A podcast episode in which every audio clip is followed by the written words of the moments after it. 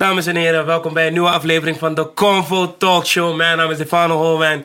Rechts van me zit Yuki Christus. Yes. Links van me zit Armin Shah. Yes. En daarnaast hebben we Olaf Doorn en Oli Hussein. Yes, sir. Doorn en Oli gewoon. Ja, Doorn en Oli. Nee, toch? My G. Anshana Hussein. Nee, man. Je weet toch, het was gewoon die... jij maakt het best. Broer, jij zegt gewoon Doorn en Oli Hussein. Ja, maar kill, zo niet zo, toch? Doorn en Oli. Nee, man, maar niet zo. Jij toch van... Doorn en Oli. Ik cover het gewoon, weet je. Ik cover het gewoon. Vaas Hussein, parawetten, man. Ja, man. Ja, toch? Nee, man. We all fam, we all gang. Hoe is je, man? Hoe is je, Olaf? Het is goed, man. Ja. Lekker weekend gehad? Ja, ik ben... vrijdag hadden we barbecue bij Filling Pieces. En zaterdag ben ik nog naar Vrijland Festival geweest. Was wel nice. Hoe was dat? Daar kwam ik deze boy nog tegen. Ja, was met Olaf. Ja, man. Jullie lachen, man. Is er wat gebeurd dan? Nee, man. Het was gewoon gezellig, man. Ik geloof niet, man. Die lach zegt wat. Ja, die lach was van... ik zag je met een paar panks staan. Toch? Nee. Okay. Was fun. Oké. En jij was ook bij die barbecue, of dan niet? Nee, ik was niet bij de barbecue. Ik was Juno gewoon, man. Shit. Hoe gaat dat werk? Goed. Ja, de competitie is bijna klaar. Eredivisie. Eredivisie is klaar, nu de play-offs. En dan de play-offs is... Nee, dat is gewoon door. WK komt eraan. Oh ja. Ja, dus genoeg te doen. Nice. Hoe was jullie weekend, heren? Ik ben mijn vrijdag al vergeten. We hadden vrijdag samen. Ik weet het niet, man. Mijn geheugen is echt... Wacht, hoeveelste was vrijdag? 4 mei? 5 mei? Hoeveel was het? 4 mei. Was het toen warm eigenlijk? Volgens mij begon het warm te worden. Ik ben vergeten wat ik vrijdag... Ik kan het halve weekend niet. Zaterdag... Ja, vrijdag was 4 mei. Was SFB dag. Dat is 4 mei, ja. Ja, maar hebben we iets gedaan? Ik weet het niet, weet je wat? Bevrijdingsdag. Oké, bevrijdingsdag was ik gewoon op het terrasje met Fano. En nog 2 guys en 4 chicks. 5 chicks. En hij heeft een hele komkommer, zeg maar, zo'n groot komkommer wasabi gegeten. Ik zag het inderdaad, ja. Van waar die... In één keer. Kijk, het was gewoon een bluff, omdat de andere chick deed het en haar lukte het niet. Hij was van, hoe lukt het je niet? En toen waren mensen toevallig van, maar als je het doet, krijg je €19. Hij heeft niet voor het geld gedaan. Ik heb het gewoon eens gekregen, besef ik. Nee, wat? Ik besef het nu pas. Zeg het. Nee hoor, ik ga niet zeggen. Jij kan het wel zeggen, snap je? Maar hebben jullie nu wel? Ja, goed, terrasje. Gisteren Bloemendaal, man. Was gezellig. Nice. Ja, nice, man. Hoe was je Bloemendaal? Ja, maar uitgespookt. Je bent toch zo open, altijd. Ja, oké. Kijk, ik had zeg maar een random kusfoto gemaakt met de chick. Maar gewoon random, maar ik was dronken. En die foto is niet smooth. Maar shout-out naar die chick, je weet zelf. Maar die foto is niet smooth. En ik heb gewoon... Ja, oké. Dus alleen die foto was niet smooth. Dat was het probleem, zeg maar. Ja, dat de foto niet smooth was. Ja. Wauw. Nice job. Je bent niet open genoeg, man. Wat voor type is Joker tijdens het uitgaan? Gaat hij op zijn eigen avontuur of blijft hij... Dat is die stick-around gewoon met iedereen?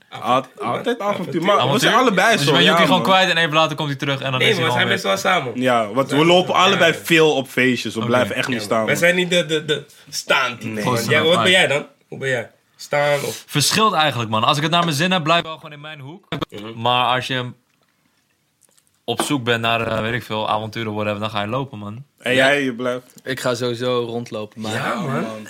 Broer. Ik wil iedereen zien. Ik wil niet horen van, was jij daar ook? Ik heb je niet gezien, dat wil ik niet. Iedereen. Nu we het hierover hebben, ik heb echt zin in festivalseizoen, man. Ja, man. Shit, vooral met het weer. Bloemendag is zo goed, zeg maar, in het midden. Was iedereen aan het schuren, broer? Iedereen was aan het schuren, dus ging daar chillen. Toch, ik heb hoge billen. Ik denk, wat goeie shit, man. Je moet snel daar komen, man. Oh ja, SFB. Coming soon. SFB heeft natuurlijk ook op 4 mei gedropt. RTL 3, Reset the Levels. Vonden jullie ervan? Hebben jullie hem gecheckt? Ja, ik ben SFB-fan, man. Wat moet ik erover zeggen? Het is gewoon weer een hard project. Summer Anthems. Frenna kondigde al aan bij Convo. Zou trapperig worden. Ook een paar traptunes. Het was niet zo trapperig, man. Het is niet zo trapperig. Of ja, misschien hadden wij het gewoon trapperiger in schat. Kan. Ja. Maar de zomer komt eraan. Je weet toch, je moet wel... Maar geen seconde rust gaat wel goed. Heb jij het toevallig? Ik kijk wel... ik luister naar Woordenschat op Spotify. En ik heb Appel. Ja. Ik vond dat een domme tune. Dat is gewoon, denk ik, mijn favoriet. Het is Appel, geen Appel. Het is Appel. Ik heb de tune niet gecheckt. Dat is de eerste. Die vind ik wel smooth. Maar je vorige woorden gaan echt, zeg maar. Ik heb Spotify en iTunes abonnement, zeg maar. Dus ik ben gewoon non-stop gewoon die nummers aan het luisteren. En dan hoor ik, deze is wel nice. Oké. En dan ga ik kijken. Ja. En dan, Maar Hussein van Daily Paper is ook een van mijn beste vrienden. Dus die... Die houdt me ook goed op de hoogte. Ja. Goeie shit. Ik vond 7 tunes goed en jouw logica legt ze maar uit. Als meer dan 50% van het album, als je meer dan 50% goed vindt, of 50% vanaf 50%, is het een goed album. Ja, snap je? Als je 12 nummers hebt, je vindt 6 gewoon cool, goed, dat is gewoon top, man. Als eronder, ja. Alleen, wauw, ik haat een verse van Frenno, hoe heet die tune? Sirene. Zijn verse is zo shit, man. Ik haat die hele tune eigenlijk, want ik vind Jonna daar ook niet zo hard. Wat zegt het? Sirene. Ik wil niet jou. Ik vond het echt kut, man. Hij vindt het leuk. Ik hoor dat, ik denk, hé broer, hij heeft gewoon niks gezegd. Mensen, als jullie die first nog niet hebben gehoord, ga checken. RTL 3, SFB, toch, go check it out. Het gaat om de beleving bij zo'n album, man. Het gaat om de beleving, kijk. Het zijn summer anthems, zeg maar. Als je thuis zit en je gaat er naar luisteren, dan kan ik enigszins begrijpen van oké, dit gaat er niet lekker bij mij. Maar je moet het gewoon, weet ik veel, als je op het strand bent of je zit in een wak die zonnetje schijnt, dan moet je het gaan pompen op vakantie of zo. Yeah. Ja, maar daarom, ik voel dingen ook echt, man, niet normaal. Shout-out naar Price, a.k.a. Mr. Viraal. Oké, die heb ik nog niet echt beseft. Nee, bro, die ene met ze kijken naar mijn wrist, mijn eyes en niks. Ja, maar ik heb het niet goed beseft. Nou, nee, ik voel het wel, man. Ja. Maar oké, in ieder geval, ga dat streamen, ga checken en... Shout naar Jandro, shout naar KM, shout naar Willy, Random, shout naar Frenna, shout naar Priceless. Ik kan wel iedereen opnoemen, maar we kunnen ook verder gaan. Okay. Arabi, ja, inderdaad. Wat is nog meer gedropt? Hey. Slam Life 3. Zijn jullie Race Rammers fan? Ik zie je knikken, man. Ik zie je knikken van. Nee, kijk, dat is mijn shit. Nee. Het is niet mijn shit, maar je kan nu op Spotify... Dus het lijkt alsof ik reclame maak voor hun. Maar je kan nu tegenwoordig die video checken. Dus ze hebben een nieuwe feature. Dus je ziet zeg maar hem met zo'n pineapple bezig en zo. Dus die giftory. Ja, die giftory. Ja, is wel nice. Oh, die hebben we nog niet gezien, man. Dus ik zat zo te kijken. En je ziet al die verschillende gifjes langskomen. Ja. Dus het is wel maar je hebt het album gecheckt? Nee, weer 1 nummer, denk ik. Guatemala. Je bent op 1 nummer, maar je bent op 1. Guatemala. Ja. Dat is wel echt een tune, man. Ja, man. Zo vibes. Ik ben niet goed met titels, man. Dus ik moet echt... Het is gewoon eentje, het klinkt als wat klinkt. No. Alibaba. Thanks. Ja, dit heb ik nodig. Maar nee, ik heb dat album niet gecheckt, man. Ik zag 27 nummers. Ik dacht, ik doe het later. En daarna was ik gewoon vergeten, man. Ik had wel die ene met Zoe Kravitz gecheckt en ik vond het wel hard. Ja, man. Ze kwam echt hard. Ja. Het is zeg maar een soort... Een Ray Shremmet album, met daarnaast een Slim Jimmy album en een Sway Lee album. Ja, en je merkt echt een soort van... Slim Jimmy houdt nog echt zeg maar die trap erin. Mm-hmm. Echt een soort die ATL vibe. En Sway Lee is gewoon echt heel erg gefocust op die sound van Unforgettable. Die soort deep house-achtige... Hij had ook maar 1 FT op zijn album. Maar die sound is gelukt, man. Ja, man. Ik proef het zo erg, hè, bro. Unforgettable. Hij doet dit niet allang, zeg maar. Je toch die oude tune zo hoog. Ja. Dus wat dik, man. En veel mensen zeggen ook dat Slim Jimmy zijn album harder is dan die van Sway, man. Want Slim Jimmy is die soort van onderschatten, toch? Precies. Ja, ik weet niet. Ik vind die Unforgettable sound, ik vind het gewoon perfect, man. Vooral met de zomer, man. Het zijn echt van die... Jij toch? Unforgettable vorig jaar was echt een van mijn anthems. Hij heeft echt mijn zomer gemaakt. Het is lekker dansbaar en het is gewoon... Je weet toch? Okay. Wat zijn jouw zomerpokkels? Heb je tunes die je afspeelt wanneer het zonnig is? Ja... Ik denk dat ik zit sowieso veel playlisten, dus ik denk gewoon... Er was eentje van... Het was een mixtape van Cashmere Cat en van die jongens van Virgil Abloh en zo. Ze hebben zo'n collectief samen. En daar zat één zo'n nummer tussen, weet je ook... Als je niet weet, dan kunnen we later toevoegen, man. Kun je later toevoegen. Ja. Maar ik denk dat die het meest onderschatte nummer is. En mijn businesspartner woont in New York. Dus het toffe daaraan is, zeg maar, ik hoor heel snel zeg maar, een nummer die daar opeens hard is. Ja. En dan denk ik, een paar dagen daarna, dan wordt het hier in Nederland echt. Ja, maar ik merk je dat verschil. Dat het echt, vroeger was het echt een maand. Gewoon, films kwamen gewoon een maand eerder. Of 2 maanden. Als je, mijn familie woont in Engeland. 2 maanden eerder zag je Man in Black bijvoorbeeld. Ja. Bam, 2 maanden.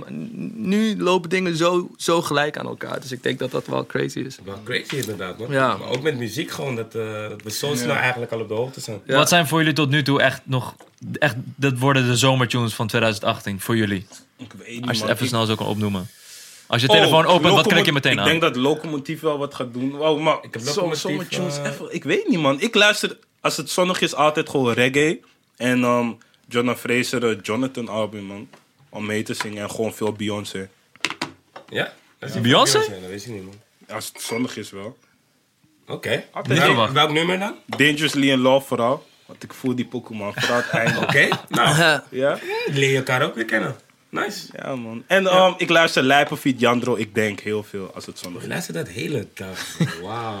En voor jou, Fano, wat zijn nu, als je nu je telefoon opent en de zon schijnt, wat klik je aan? Bro, ik zeg eerlijk, die summer vibes is sowieso Calvin Harris, man. Feels, je weet toch, dat is echt, dat is gewoon... Harris is ook wel lekker. Dat is gewoon gemaakt voor de... bijna veel van zijn tunes zijn gewoon echt gewoon die open dak vibes. Ja. Gewoon heerlijk, man. Fact. Ja, man. Je weet toch, Shanna Georgia Smith... On My Mind is gewoon ook even een lekkere summery vibe. True, ja man. Dus... Ik luister niet naar haar muziek, wat ik ga verliefd worden. Pokoes beschrijven je zomer, man. Je weet toch? Ja, true, toch? Wat luister je dan? Hey bro, je zit echt... Wat heb je meegemaakt op Unforgettable, man? Want die man, hij staat gewoon... Hij staat gewoon af. Hey bro, ik weet het. Het is voor mij een connectie met de chick, toch? Connectie met de chick. Niet eens per se, man. Maar het is gewoon veel memories. Maar nu, ik ben echt op die afro-vibe, man. Ja man, ik ben het echt aan het ontdekken nu. En je weet toch, mannen als WizKid, mannen als Techno. WizKid heeft 2 nieuwe tunes gedropt, 4 mei heb ik gecheckt. Moet ik nog doen man, goed dat je erop coacht. Want ik heb niet echt die meldingen aanstaan als zij wil droppen. Meestal bij hiphop artiesten. Maar gewoon die guys man, Malik Barry. Ja, ook hij ook vooral. En gewoon die afro. Het begint nu, zeg maar, vooral rond de zomer begint dat erin te komen. En qua hiphop heb ik... Meestal heb je... Rond februari of maart een beetje die anthems die dan al gedropt worden voor de zomer. Maar hiphop valt dat dit jaar best wel mee, man. Maar die Malik Barry, als ik het goed heb, hij klinkt een beetje als Kid Cudi, toch? Nee man. Nee. Of jouw oren misschien wel. Nee? Ik vond het afro, man. Ja. Is echt, hij is wel echt afro, man. Nee. Voor mij is de beste nu Techno, man. Op hem ga ik het lekker doen. Het gaat wel goed, man. Heb ze een nieuwe track wel gecheckt, die van Nee, niet Jogodo. Ik weet niet meer hoe het heet, man. Maar zo goed. Check Your Love van Techno. Hey bro. Je komt aan mij zeggen dat ik Techno moet checken. Wow. Pokoe toch. Hey. Laten we doorgaan. Kanye West. Ja. Wat ben jij ervan, Yuki? Kanye West. Hij is helemaal bij. Hij heeft er geen mening over. Maar nee, ik voel hem gewoon niet, man. Dus ik check zijn shit niet, man. Ik vind dat hij domme uitspraken doet. Ook als het voor publiciteit. Ook als het een manier van aanpak. Ik vind niet dat dit de juiste is. Wat nog meer? Hij denkt gewoon in een bubbel, man. Want ik zag ook dat hij in zo'n ding zei van... Ja, man, als ze zwart elkaar afmaken, dan vindt niemand het erg. Jullie klagen alleen als politie het doet. Toen dacht ik, broer, what the fuck, man. Hij zei gewoon... Het lijkt alsof hij alleen maar domme shit aan het zeggen is. En daarom ging 1 guy met die hoodie... Ik weet niet eens wie dat is, man. Van Leiden. Van de TMZ. Ja, hij ging nog een fles van... Broer, het doet me pijn dat je dit zegt, man. Jij was mijn voorbeeld, dan zeg je zulke dingen. En ik keek echt naar hem van... Hij ging meteen hem, hè? Ja. Hij ging echt flessen. Ja. En gelijk podcast promoten. Ja, weet je wat ik slecht vind? Zeg maar, Kanye zei toen op dat moment van... Yo, bro, je moet niet zo schreeuwen, want dan komen we er allebei slecht uit. Maar dat is denk ik voor mijn gevoel, zeg maar, wat je verwacht van een donkere persoon. Toch van een black person, zeg maar. Klap. Maar hij is zelf keihard aan het schreeuwen. Iemand anders schreeuwt naar hem. Hij riep hem naar hem toe, toch? Ja. Van, hé, kom hier, want anders staan we allebei voor schut. Want we schreeuwen hard. Dus man. Want Kanye is nu ook echt... raar. Jij bent zelf nu actief... Olaf, we zijn gewoon in de fashion-industrie. En Kanye is nu ook iemand die sinds de laatste jaren, zeg maar, die scene entert. Hoe kijk jij daarnaar, zeg maar, naar heel dit gebeuren rondom Kanye? Ik denk, hij is sowieso marketing legend. Dat sowieso. Shit. Ja, tuurlijk. Unlock. Ik denk, Kanye is super intelligent. Je denkt dat hij... fucking dom is, gewoon die uitspraken wat hij doet slaat, is nonsens. Maar hij schreeuwt iets en dan wacht tot jij daar iets op zegt. En dan, hij heeft in die tussentijd alweer bedacht wat het antwoord daarop gaat zijn. En daarnaast zat ik naar Charlemagne te kijken. En die zei, en dat is misschien wel gewoon als je kijkt naar mode, dat Kanye doet ook Jesus, toch? Zeg maar gewoon zijn kledinglijn. Dus dan heb je ook patroontekenaars, toch? Mensen die dus binnen korte tijd dus iets moeten tekenen. En daar komen de patronen van. En daar wil je geen geld op verspillen. Dus hij zei, jouw patroontekenaar moet 2 keer nadenken voordat ze geld gaat verspillen. Als jij nou alleen al zo over je uitspraak zou nadenken, dan zouden we al heel veel verder zijn geweest. Dus ik vond dat een goede uitspraak, zeg maar. Vanuit, hij scheelt gewoon, net als... Er is geen verschil voor mij tussen Donald Trump en Kanye. Want het is gewoon populistisch. Gewoon schreeuwen. En we hebben het er nu over, snap je? Precies. Sowieso. He won. In dat opzicht hij heeft sowieso gewonnen. Dat schreeuwen, ik vind dat allemaal helemaal top. Je weet toch, hij kan dat blijven doen. Maar je moet wel letten op bepaalde dingen die je gaat schreeuwen. Die slavery was a choice, dat zeg maar... Heftige uitspraak, man. Dat hoeft niet, man. Het enige wat mooi is, wat Kans net ook zei... Je toch, voor die KMO. Ja. In ieder geval, ja. Van, dat er een discussie is gestart, dat vind ik mooi. Je, toch, je hoort iedereen's mening erover. Maar hoe hij het heeft gezegd... Kijk, ik heb begrepen van Kans net ook... dat hij in een ander fragment wel heeft gezegd van... Oké, ik bedoelde niet letterlijk zo dat slavernij een keuze was. Sowieso bedoelt dat niet. Als je ziet waar hij vandaan komt, dan... Komt dat er sowieso niet vandaan? Zijn we met Kanye's lunch, maatje? Vertel me. Vertel het maar. Mensen weten thuis misschien noemen Armin. Hij steunt Kanye helemaal van. Nee, niet gesteund. Nee. Kijk, hij zegt van, ja, hij bedoelt het niet zo. Maar hij bepaalt gewoon Kanye bedoelt alsof ze net bij Escape waren gewoon. Nee, maar leg even uit. Ja. Wat leg ik net uit? Oh ja, nee. Ja, inderdaad, kan zij. Dat hij nou, heb ik niet gehoord. In een ander interview zei dat hij het niet letterlijk zo bedoelt. Maar ik heb dat interview nog niet gezien. Maar ik denk van, ja, dan hoe bedoel je het wel? En kijk, als hij zegt van, ja... Dat hij het soort van jammer vindt of zo. Dat ze zo... Ja, ik weet niet, man. Ik probeer het voor hem goed te praten. Man. Maar het lukt niet eens, man. Ik fok niet met die shit die hij zegt. En al die Kanye-pijpers, voor al die fucking fans. Maakt niet uit wat hij zegt. Ze zeggen gewoon van, ja, man. Ik begrijp hem. Hoe begrijp je niet? Hé, ik zeg iets erover. Een mattie van mij is een Kanye-fan. Benji. Hij zegt gewoon van... Nou man, je bent close-minded. Kijk naar hem van, ben je gek, broer? What the fuck? Hoe bedoel je close-minded? Hij zegt gewoon, slavery was a choice. Ben je dom? Ja. Alsof het alleen is van, ja man, het is slavernij en klaar. Het gaat over mentale onderdrukking. Het gaat over alles. Oeh, hij is gek, diep, man. Het is diep. Maar als lunchmaatje, ja kijk, dat filmpje waar je op doet, daar heb ik mijn inval van aan. Van dat hij het niet zo bedoelt.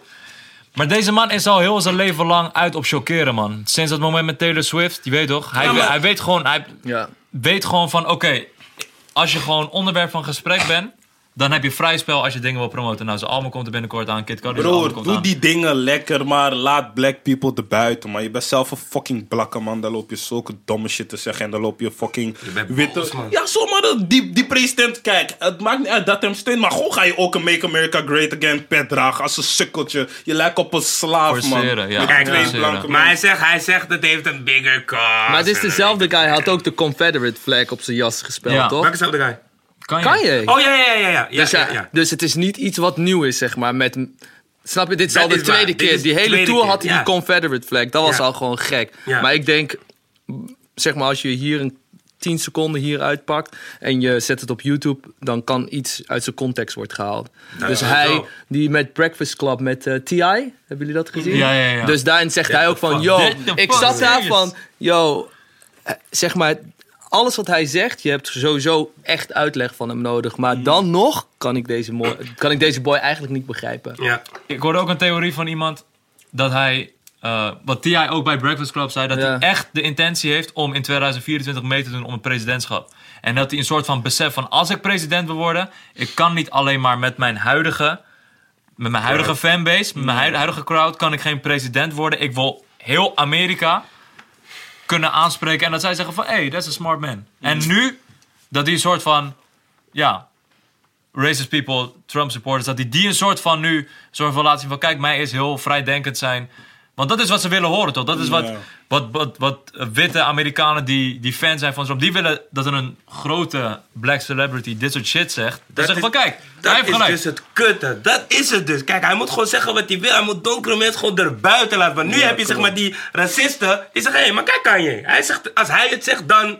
Snap je, ken je die van, ja... Dus er is een soort van een big daarom, ik zei vorige week al, kijk, als Kanye zijn... er zoveel manieren om jezelf onderwerp van het gesprek te laten zijn. En dat hij op deze manier doet, is gewoon jammer. En ja, ik probeer... want we hebben het over Kanye, snap je? Ik wil ook niet zeggen dat het fucking God is of zo, maar... het is ook met die mental slavery en zo... Ik probeer een soort van te begrijpen van... oké, maar waarom moet je die dingen eromheen per se zeggen? En waarom kan je niet gewoon direct over mental slavery hebben? En toen kwam ik weer bij mezelf tot de conclusie van... ja, hij wil gewoon mensen chockeren. Hij wil gewoon een bommetje gooien... zodat iedereen gelijk naar hem omkijkt van... hé, wat zegt deze kill? En nou, dat lukt. Ja, sowieso. Ja, heel veel bommen. Ja. Maar uiteindelijk gaat iedereen toch weer zijn album luisteren. Dat sowieso. Dus in dat opzicht is het geslaagd. Alleen ja... Hij moet gewoon niet eten, hij moet de coach. Want ik geloof echt dat hij hiernaast ook goede dingen doet. Als het waar is wat hij tweet van... joh, we zijn nu scholen aan het openen. Ik ben bezig met dit aan het bouwen, dat aan het bouwen. Meeting met die en die. Dat juich ik alleen maar toe. En het lijkt net alsof die uitspraken die hij doet als een soort van promo zijn van yo, zodat iedereen even kan checken hoe goed hij bezig is. Kijk, gooi je weer even een uitspraak eruit en dan is het van hé. Hey, ik zeg je eerlijk, wat ook gewoon kan, misschien aan het eind van de rit zien we zijn visie. Mm-hmm. Wie weet. Of misschien komt er dan zoiets uit van we denken wow, wie weet. Of misschien denken we nog steeds hij is gek, maar je weet toch? Nee, ja, man. Ik geloof dat hij is een intelligente man, tuurlijk. Kanye creëert mensen als die Ad Peters of RTL 4, man. Mooie brug. Nice. Bam. Oké, dan. Hey, ik wil echt flashen, maar ik weet niet hoe ik moet flashen. Snap je? Ja, ik snap je, man. Maar, in ieder geval, ja, voor de mensen die het niet hebben gezien. Ja, voor de mensen die het niet hebben gezien. Er was een fragment bij RTL 3. Hoe heet het? Dat show? Gloss and Beauty of zo. Ja, Gloss Beauty en Gloss of zo. En dan was er een man genaamd Ad Peetsen die Kroes haar een beetje belachelijk... Nou, een beetje belachelijk. Een beetje? Hij ging Kroes haar belachelijk maken. En hij zei gewoon van, ja, je wilt er niet bij lopen als een bosneger. Dus ik keek naar dat van, wat? Heb je hem gezien? Ik heb niet gezien. Oh, broer, hij zei iets van, ja, dit haar... Dit negroïd haar heel moeilijk. Ja, je wilt het niet. Ik kijk gewoon naar het fragment van what the fuck. Ziek. En dat wordt gewoon daar gezegd. Ja, man. En shout-out naar Kans. En als een rapper keg of zo zegt, dan is iedereen erop van hey, we gaan hem boycotten, bla bla. Maar als iemand openlijk loopt te zeggen van je wilt er niet bij lopen als een bosneger, doet iedereen zo. Hij wordt niet kijk, weet je wat het meest chockerend voor mij is? Hij zei het echt op een manier van... Dit zeggen we wel vaker. Ja broer. Die man zei het gewoon alsof het niks is. En het is ook niet van daarna een klein besef van... Hé, wacht even. Je toch misschien van... Je voelt van, oké, het was fout. Die man zei het gewoon. Mensen aan tafel lachen nog. Iedereen ging lachen. Helemaal stuk. Ja, alleen ik vind het gewoon jammer dat er geen... Je weet toch, donkere vrouw, donkere man daar was. Ja. Want ik wilde echt zien of hij dan überhaupt zou zeggen. Ja. En wat dan die respons zou zijn. Maar dit... Ik keek... En mensen snappen, er zijn ook gewoon veel mensen die het gewoon niet snappen. Gewoon zeggen van ja, waarom kan hij dat niet zeggen? En snappen gewoon niet dat het gaat diep. Het gaat over een westers ideaalbeeld. Precies. Broer, een witte vrouw zit daar gewoon en zegt gewoon van ja, wanneer ik mijn haar uitkam, lijk ik ook op Tina Turner. Bro, het is gewoon te gek voor woorden, man. Maar ik vind het goed dat het nu zeg maar een soort viral gaat dat die... Ik wil dat mensen ervan leren, snap je? Ja. Dat sowieso. Kijk, uiteindelijk, het is fout wat hij heeft gedaan. Maar uiteindelijk hoop ik dat mensen in gaan zien van... joh, met dit soort opmerkingen, je raakt mensen, snap je? Ja. En die mensen zijn heel lang in een soort bubbel geweest onderling... waarin je blijkbaar dit soort shit kon zeggen... zonder dat er daar op werd gekeken. Ja. Dus ik juich volledig toe dat er zoveel mogelijk hijshuiver omheen gemaakt wordt. Want dan kunnen mensen leren van... hey, mensen fokken niet altijd met je leuke opmerkingen. En veel mensen begrijpen ook niet waarom het zeg maar geen goede opmerkingen zijn. Op die mensen kan je eigenlijk daar ook niet eens boos zijn. Dan moet je meer uitleggen waarom het niet goed is. Pas als ze denken van, hé, je hebt uitgelegd, maar fuck het nog steeds. Dan pas moet je zeggen, hey, fuck you, man. Ik denk echt dat dit soort dingen tijd kosten. Dit zijn allemaal 60-plussers. Die hebben het heel hun leven zo gezegd. Je weet toch, in de jaren 80 en 90 kon je dit allemaal zeggen. Vanuit niemand die raar omkeek. Maar het is wel grappig, zeg maar. Jij bent je nu aan het verantwoorden voor een blanke man van 60 jaar. Toch? Nee, niet verantwoorden. Nee. Gewoon uitleggen van hoe hij denkt. Oh. Niemand. Niemand die over Boef nadenkt van hij heeft gewoon kerst gezegd. Ja. Snap je? Ja. Niemand die bij hem gaat inbeelden van...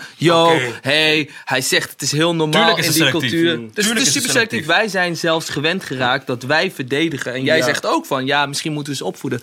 Maar misschien... Niet eens verdedigen, maar... Misschien moet je het gewoon begrijpen. Ik hoop nu gewoon dat een soort van... Hoe vaker dit gebeurt, hoe meer mensen gaan snappen... en een verhaal horen van mensen die geraakt voelen. Ja. Die zich geraakt voelen. Dat ze zeggen van... volgende keer moet ik mijn woordkeuze even aanpassen. Want waar hebben we het over? Het is een woordkeuze. Pas gewoon even je woorden aan, man. Besef, ik had dit op Twitter gezet. Ja. Oh, witte oude man. Hij komt het gewoon met Hij zei ergere dingen om je druk over te maken. Ik dacht, wat? Maar wanneer er keg wordt gezegd, dan is er weer... Bro, maar het kutte is ook gewoon... Kijk, daarna komen ze met de excuses... Ja. Bro, het is niet eens ik wil even die letterlijke... Ik wil even zien hoe het er letterlijk stond. Je hebt ergens gepost, toch? Ja, ik weet niet, man. Op mijn Twitter of zo. Maar hij zei dat hij... van Beauty & Gloss, hè? Ja. Het statement was... van... Wacht, we gaan het opzoeken. Letterlijk. Ik wil Afro, man. Dat hij zei van, Afro... We gaan het letterlijk citeren, bro. Ai. Even kijken. Beste volgers. Oh nee, dit is niet die van RTL 4. Nee, eerst die andere. Okay. Eerst van Facebook. Okay. Ja. Die van die Facebook. Op de Facebook van Beauty Gloss zeggen ze... Beste volgers, in onze laatste uitzending van Bubbles... Oh, het heet Bubbles en Gloss, lol. Oh. Bubbles en Gloss heeft de opmerking voor enige ophef gezorgd. Hierbij willen wij benadrukken dat de gemaakte opmerking... nimmer als kwetsend of racistisch bedoeld is geweest. Wij hopen dat u dit van ons wil aannemen met groenere... Met vriendelijk... Nee, ik ga zijn naam niet uitspreken, maar misschien krijg ik... Kijk, het begint al... Oké, enige ophef. Het was gewoon... Het is dikke ophef, bro. Yeah. Daar begint het al bagatelliseren gewoon van... er is iets gebeurd. Enige ophef. Daarna komen ze gewoon niet eens met excuses. Ja, het is niet zo bedoeld. Ja, maar hoe is het dan wel bedoeld, man? En gewoon zeggen, wij hopen dat u dit van ons wil aannemen. Klaar. Niet gek, sorry. RTL is geen ster in... Nee, nu gaan we naar RTL. Kom nog. Oké, die van RTL. Ik heb dit helemaal niet meegekregen. Ja, man, die van RTL. Oké, titel, erg geschrokken. Oké. RTL laat weten geschrokken te zijn van de uitspraak in het programma. RTL krijgt het programma aangeleverd en de inhoud van deze zogeheten tape-on-desk-programma's wordt steekproefsgewijs gecheckt. Het bewuste fragment is helaas niet gezien en wij betreuren dit. Die man heeft zelf ook een statement afgelegd, man. Want ik heb een andere gelezen van hem persoonlijk. Dat hij zei van dat, hij noemde het, dat... Afro-Amerikaans haar heel populair is en dat het in de mode heel groot begint te worden en dat hij het helemaal support en dat dit de soort daaruit vloekte. Bro, wat ik sowieso altijd haat. Oké, je praat over Afro-Amerikaans haar aan tafel met niet. 6 witte mensen. Ik denk dan altijd, je nodigt niet een... Weet ik veel, je nog niet een Rus uit om over Brazilië te gaan praten, over de cultuur van daar. Ik bedoel van, check even van, oké, we kunnen wel handig. Ze kunnen zoveel donkere mensen gewoon daar zitten die er echt verstand van hebben, die weten hoe het gaat. Nu, niggas en negen zitten thuis van, oh shit, maar is onhandelbaar, maar is kut. Door gewoon iemand die zegt van, ja man, het ziet er niet uit. Is gek, man. Weet je wat het is? Ik hoop gewoon dat de... Je weet toch, deze generatie... Wij snappen dit, je weet toch? En hebben het niet alleen over ons, maar ook gewoon andere Nederlandse mensen omheen. Die beginnen nu ook gewoon te vatten, je weet toch? Ik wacht... Het kost gewoon tijd, man. Die mensen, die zijn gewoon... Heel hun leven hebben die zo'n andere mindset en een referentiekader. En als die generatie op een gegeven moment opschuift... Hoop ik gewoon dat dit soort dingen helemaal niet meer voorkomen. Ja, het kost gewoon tijd, man. Je weet toch, er worden nog steeds, je weet toch... opmerking gemaakt, ook wel in programma's zoals Voetbal Inside of whatever. Of weet ik veel. Om een ander voorbeeld te noemen. Vrouwen met een hoofddoek worden nog steeds door witte mensen. Worden die zo aangekeken. Het kost gewoon tijd, man. Ik kan gewoon niet wachten tot deze generatie opschuift. En dat we gewoon in harmonie met elkaar kunnen leven. En met elkaar mee rekening kunnen houden. En ik 3 vrouwen heb. Ze gunnen niet. Wat? En ik 3 vrouwen heb. Ja, man. Mensen kijken me raar aan als ik zeg dat ik meerdere vrouwen wil. Maar is normaal. Echt anders. Ja, bro. Je bent 3 vrouwen. Maar 2. Maar ben je serieus? Of? Ja, ik ben serieus. Ik wil zeg maar, of 2 vrouwen wil ik zeg maar, of ik wil geen vrouw, maar wel een kind. Oké, wauw. Ik denk dat we gewoon even moeten even helemaal ontdekken. Helemaal op Olaf. Want ja. Oké, hier wil ik er wel later even over spreken, want die wist ik niet. Maar je bent serieus, toch? Ja. Nee, ik ben echt serieus. Wij best gelijk al voor die... Ja, nee, maar we waren al klaar. Nee, ik besef ook van, we kunnen niet een half uur daarover praten. Ik begrijp dat we mensen informatie moeten geven, maar... Je breekt het ijs even. Nice. Ja, man. Oké, maar oké. Geen vrouw, wel een kind. Hoe werkt dat? Hoe zie je dat voor je? Draagmoeder. Draagmoeder? Ja, man. Als Christie, toch? Maar hoe kom je hierbij, zeg maar? Omdat... ik vind gewoon... Nee, Modern Family. Ja, nee, ik ging gewoon echt nadenken van... Kijk, misschien kan het gewoon dat... dit het moment in mijn leven is. Maar ik ging gewoon echt nadenken van... ik hoef echt geen vrouw. En ik ben niet gay. Dus wat wel? Ik wil wel een kind. Casimiro. Niet mijn kind, maar wel een kind. Dus ik voel... ik wil gewoon een kind. Man. Maar wanneer wil je een kind? Gauw. Dat weet ik eigenlijk niet. Maar ik weet wel... als ik nu een chick zwanger zou maken... zou ik ervoor zorgen dat dat kind bij mij zou wonen... en niet bij haar. Hey, dit zijn wel uitspraken. Ja. Hey, laten we naar Olaf gaan. Even iets anders. Ja. Die nieuwe clip van Childish Gambino... Cool! Shout-out naar jou! Heel nice, man. Kijk, Childish Gambino is gewoon het voorbeeld voor Kanye. Zo kan het ook, mijn beste vriend. Crazy. Zo kan het ook. Ja. Zeker. Die man is een baas, man. Wow. Echt zo. Acteer. Donald Glover, heet het ook? Donald Glover, ja man. Echt een grote baas, man. Hij heeft echt veel dingen erin verwerkt, man. Want ik had gelezen, je moet die clip vaker bekijken. Diegene dan... die heeft geschoten, toch? Ja. Dat is de vader van die... een van die... shit, ik ben zijn naam vergeten. Die geschoten is door de politie, zeg maar. Nee. Die bekende. Die gewoon, zeg maar, een van die bekendste. Maar ja. Maar als die man op die gitaar met die... Dat gewoon iemand zijn vader speelt. Ja, maar en daarom, hij doet het, zeg maar, netjes. En dat is dat ding van crazy. Guns handled with care. Zo van, ja, ik had het met die dinges gezien, man. Ik had het, zeg maar, gezien. En toen, je toch, ik begreep niet alles, maar ik volgde niet alles. Ja. Toen heb ik, je toch, die mensen die alles zetten van... Hey, check dit, check dat. Dacht ik, wow. Als je het, zeg maar, met alles ziet... Ja. Denk je echt van, die man is echt crazy, boss. Ja, man. En dan ook dat stukje dat er in die kerk wordt geschoten is... laat ook zien van, hij wordt geschoten. Kijk, en dan zie je daar de politiewagen... maar die politieagent doet niks. Ja. Mm-hmm. Ook steeds die switch van vibe. Je weet toch, ene keer is die trapje van bla bla bla bla bla, party party. En dan opeens is het gewoon boom, de keiharde waarheid van This is America. Je weet toch? Ja, true, man. Maar wat ik mooi vond, zeg maar, je ziet heel veel mensen en dan gaat die dansen, zeg maar. Maar dat heb ik ook gelezen, zeg maar. Het is een soort scheme, zeg maar, constant. En dat is eigenlijk hoe Amerika is. Dus er wordt ergens in de achter, zeg maar, iemand geschoten. Maar in de tussentijd staan mensen te dansen en zo, zeg maar. Dus dat is wat hij eigenlijk wil laten zien. Wel diep. Hoe goed hij een verhaal van een land kan presenteren terwijl hij er zelf niet eens woont. Wow. Ik heb hem in New York gezien. Nee, gewoon, hij komt uit Amerika en ik kom niet uit Amerika. Oh, maar hoe hij in één clip, zeg maar, een soort van de story vertelt van... Yo, hier gaat het in mijn land. Dat is art, man. Dat is kunst. Plus, ik voel dat hij die Afrikaanse dansen erin verwerkt. Want steeds als hij dans is, zeg maar, een andere Afrikaanse dans. En dan denk ik van, ja, maar my G, je weet toch voor Kanye West wat? Ja. Nee, maar daarom zeg ik mensen ook altijd, want jij hebt dus nu aan dit herinnerd. Stuur alles naar Convo Talkshow. Maak je iets mee in de week. Stuur het gewoon naar onze Instagram. Stuur een DM'tje met, hé, jullie moeten het sowieso over dit hebben, want je weet toch. We lezen alles. Zelfs Kanye had deze getweet. Hij heeft ook een sketch gemaakt over Kanye. Die moet ik nog even checken, man. Ja, maar hij heeft ook een sketch gemaakt over Migos. Ja, die van Migos is grappig, man. Goeie. Childish Gambino, Donald Glover. Crazy. Big Boss. Hij pakt geen L's. Olaf Hussijn. Yes, sir. Ook dezelfde naam voor je brand. Ja. Wat was jouw eerste aanraking met mode? Ik zeg altijd kleding gewoon, zeg maar.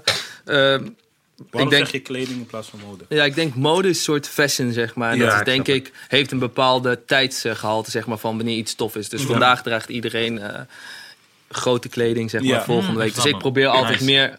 uniform te denken. Dus ik denk alles wat ik maak heeft altijd wel... gaat veel langer mee. Vandaar dat mijn eerste product was jeans. Dus alledaagse product kan je altijd aan. En heeft het hele jeans idee, zeg maar, is dat het indraagt... en dat het een bepaalde pasvorm krijgt. Mm-hmm. Maar ik heb altijd... ik heb bij Tip De Bruin gewerkt, net als de jongens van ETQ. En Steve de Pas komt daar ook vandaan. Ik heb bij G-Star gewerkt op PC Hoofdstraat. En ik heb bij... Eén op de Cornelis Schuitstraat, waar Guillaume het nog over had, zeg maar. De eerste winkel waar FP's echt keihard gingen. En dat was gewoon part-time. Dat was gewoon naast dat ik studeerde. Maar wist je toen al dat... Ja, man. Oh, toen wist je het al. Je wist al van... Ja, ik heb echt lang gestudeerd. Ik heb MAVO, MBO, HBO, universiteit... En de master in communicatiewetenschap. De Dirk Kuyt. Sowieso. Welk album is dat van Kanye? College Dropout. Dat je zo'n skit hebt, toch? En dan, ik heb more diploma's. En more diploma's. Ja. That's my life, man. Ja, man. Maar het is gelukt. Het is gelukt, shout man. Naar jou. Dus, maar in die tussentijd, ik denk dat toen ik communicatiewetenschap studeerde, wist ik gewoon van... weinig creativiteit. En ik wist altijd van mode. En ik zeg het nu door jullie... kleding en alles wat erbij komt kijken... vond ik altijd wel interessant. Dus toen heb ik het gewoon mijzelf geprobeerd. Oké, hoe kwam je op die O? Wij raken altijd geïnspireerd, zeg maar. De O en die A is allebei Scandinavisch. In Denemarken gebruiken ze het... maar ook in Noorwegen gebruiken ze het. En wij raken eigenlijk... ieder seizoen is geïnspireerd door een verschillende... continent of een bepaald land... Het heet altijd Countries, Cultures, Citizens. Dat zijn de thema's die we altijd aanraken voordat we aan een collectie beginnen. Mm-hmm. En volwinter 15 was dat. En toen had een jongen die bij mij stage liep... had al die letters gebruikt, maar zonder echt dat de Olaf stond, zeg maar. En hebben we meegespeeld, denk ik, 4-5 weken. En toen kwamen we erop. En dat is eigenlijk altijd gebleven. Mm. Dat is nu een aparte onderdeel in ons merk geworden. Oh, ik dacht eerst dat ik ging echt matten met die namen. Ja? Die O met de streep is een U. Ja. Die A met het rondje erbovenop is een E. Oh. Ulef. Ja. Lekker Scandinavisch. Dat is mooi. Je had bijbaantjes in kledingwinkels. Ja. Wanneer was voor jou het moment... dat je dacht van, oké, ik weet het zeker. Ik wil hierin doorgroeien, ik wil hierin ondernemen of whatever. Wanneer je beseft dat je niet genoeg verdient in de winkel. Ik zweer, ik werkte in Karat voor €3. Wauw. Ja. €3? Ja, man, €3,14, bro. Wow. Ik heb ook in de wieg gewerkt, man. Ja, voor gelijksoortig salaris. Jij van je job, man. Ik had wel geluk waar ik werkte, zeg maar. Ja? Tip De Bruin verdien ik zeker €8-9 per uur. Dan bij jou, man. Hey, in die tijd. Ik heb het over, ik was 19, hè. Ik zit te denken, maar ik ging echt hoog. Jij zegt €3. Nee, maar ik ging naar G-Star op de PC. Dat was al misschien €10-11. Mm-hmm. En toen ging ik naar 1 en dat was nog zelfs meer. Mm-hmm. Dus voor parttime, naast dat ik gewoon studeerde, was dat gewoon prima. Ja. En het was ook iets wat ik gewoon tof vond. Ja, 19e. Klopt. Ik weet nu heel goed, zeg maar, onder 23 zit je misschien op... net onder de €10. Ja. Dus maar je zegt wat ik tof vond. Wanneer kwam, zeg maar, dat punt dat je besloten had van... oké, dit gaat echt het ding worden waarin ik actief in ga zijn? Ja, ik denk dat ik tijdens mijn hbo-opleiding... ben ik de jongens van Daily Paper... ben ik Guillaume van Filling Pieces tegengekomen. En iedereen studeerde nog. Dus we waren allemaal studenten. En waarin Daily Paper... het idee bedacht, zeg maar, oké, we hebben weinig geld, we gaan 5 t-shirts maken, toch? Guillaume had al het product, dus die had schoenen. Dus ik moest daar ergens tussenin proberen te friemelen. En toen dacht ik van... ik had net bij G-Star gewerkt. En toen dacht ik van, ja, die denim, zeg maar, dat is iets wat ontzettend moeilijk is. Ik heb 16 jaar gestudeerd, dus ik zoek wel graag uitdagingen uit. Dacht ik van, ik ga die jeans doen. En toen heb ik via, een jaar later, heb ik mijn eerste jeans op de markt gebracht. Gewoon, dat was echt zwaar hasselen. Hoe was de hassel? Ik kwam... Dit is echt een lang verhaal, maar ik zal het kort houden. Ik kwam een jongen tegen. En die zat op de Amfi. Die had net stage gelopen. Bij een hele grote productiebedrijf in Turkije. Mm-hmm. Burberry produceert daar. Tommy Hilfiger produceert daar. Minimale aantal is een ton. Wow. Dus hij zegt tegen mij... Laten we naar Turkije gaan. En ik ken deze jongen niet, hè. Ik ken deze jongen misschien net 2-3 weken via een van mijn beste vrienden. Ja. Dus hij zegt, laten we naar Turkije gaan. Maar jij had jouw idee al aan hem? Ik had mijn idee al hem laten zien. Okay, yeah. En hij zegt, laten we naar Turkije gaan. Dan ik ga die productiebedrijf voor je fixen. Die plek waar ik stage heb gelopen... Zij kennen heel veel andere bedrijven waar ze... Dus als je 100.000 broeken produceert, zeg maar, van verschillende merken... Soms zit de productiecapaciteit vol. En dan gaan ze bij kleinere bedrijven daarnaast produceren. Dus zijn idee was, ik ga jou fixen... Bij zo'n kleine tussenproductiebedrijf waar zij het naar uitzetten. Mm-hmm. En toen dacht ik, oké, let's go. Ticket betaald voor deze boy. En toen gingen we naar Turkije. Ik ken deze jongen niet, hè. Gewoon een maand. Crazy, man. Hem betaald, dat was gewoon gek. En ik heb mijn deck aan die productie-eigenaar laten zien. Einde van de trip hadden we niks gevonden. De laatste dag laat ik het nog een keer aan hem zien. Zei hij, weet je wat? Je mag het bij mij produceren. En zo heb ik mijn eerste 100 jeans gemaakt. We gaan snel, want waar... je hebt besloten van ik ga iets in mode doen. Ja. Waar komt het idee, het concept, het bedrijf Olaf Hussijn vandaan? Hoe had je het in je hoofd voordat het bestond? Het was sowieso nooit de intentie om een bedrijf op te zetten, dus... Dat was niet je eerste plan? Nee, man. Het was gewoon, ik wil gewoon iets op de markt zetten... gewoon passie, gewoon een hobby, zeg maar. Net als iemand, ik ga muziek maken. Dan denk je ook niet van, wat is mijn artiestennaam? Hoe ga ik dat doen? Welke album, wanneer ga ik die droppen? Dit was gewoon... Maar het was vanuit passie en niet per se, je miste iets in de... Sowieso. Oh, je miste wel. Oké, wat was het bij jou? Wat miste je dat je dacht van... Als je bij kledingwinkels werkt, krijg je gewoon budgetten. Toch, om uit te geven. Ja. Dus ik kreeg best veel geld. En op een gegeven moment kon ik gewoon niet meer van... Het is gratis geld, hè. Ik mocht gratis iets uitzoeken. Van Tip de Bruin tot en met al die andere winkels waar ik heb gewerkt. En op een gegeven moment werd ik gewoon lui. En dacht ik van, ik voel dit niet. Mm-hmm. En toen dacht ik, misschien kan ik iets zelf maken. Dus toen ben ik met die jeans begonnen. Dat heeft wel echt een tijdje geduurd, hè. Dus ik zeg zeker... Dit was het tempo, hoe ik het vertelde. Ja. Een jaar lang, denk ik. Voordat die eerste productie er was. En veel gespaard. Oké, die eerste productie komt eruit. 100 jeans. Ja. Hoe snel ging dat? Hoe ging het vanaf dat moment dat je je eerste jeans had? Dit was de tijd. Waar heb ik het dan over? Ik denk 2012 of zo. 2012, denk ik. 2012, 2013. Toen gingen Filling Pieces over de lopende band bij 1 en ik werkte daar. En toen zei ik tegen mijn baas op dat moment, zei ik zo... Ik heb jeans gemaakt.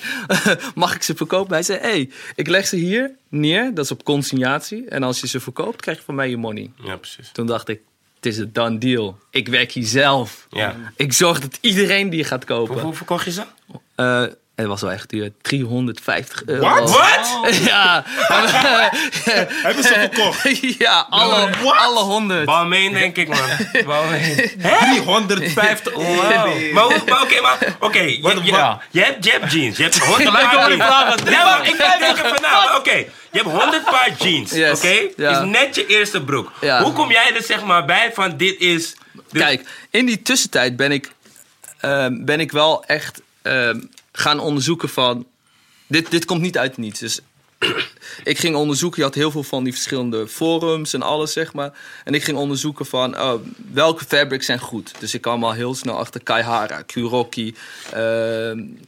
Kurabo, het zijn allemaal denim mails, Japanse denim mails. Of je hebt Cone mails. Cone mails is de Amerikaanse waar iedereen van Levi's kent, zeg maar. Dus ik ging me daarin verdiepen. En daarnaast hebben we het over de tijdperk waarin LVC, gewoon die Levi's vintage collection, waarin Red Wings mensen droegen, weet je wel. Gewoon die stijl, weet je wel, die oldschool stijl. Ja. En ik had meer gevoel voor APC en acne, zeg maar. Weet je wel, gewoon clean denims. Ja. Dus ik maakte...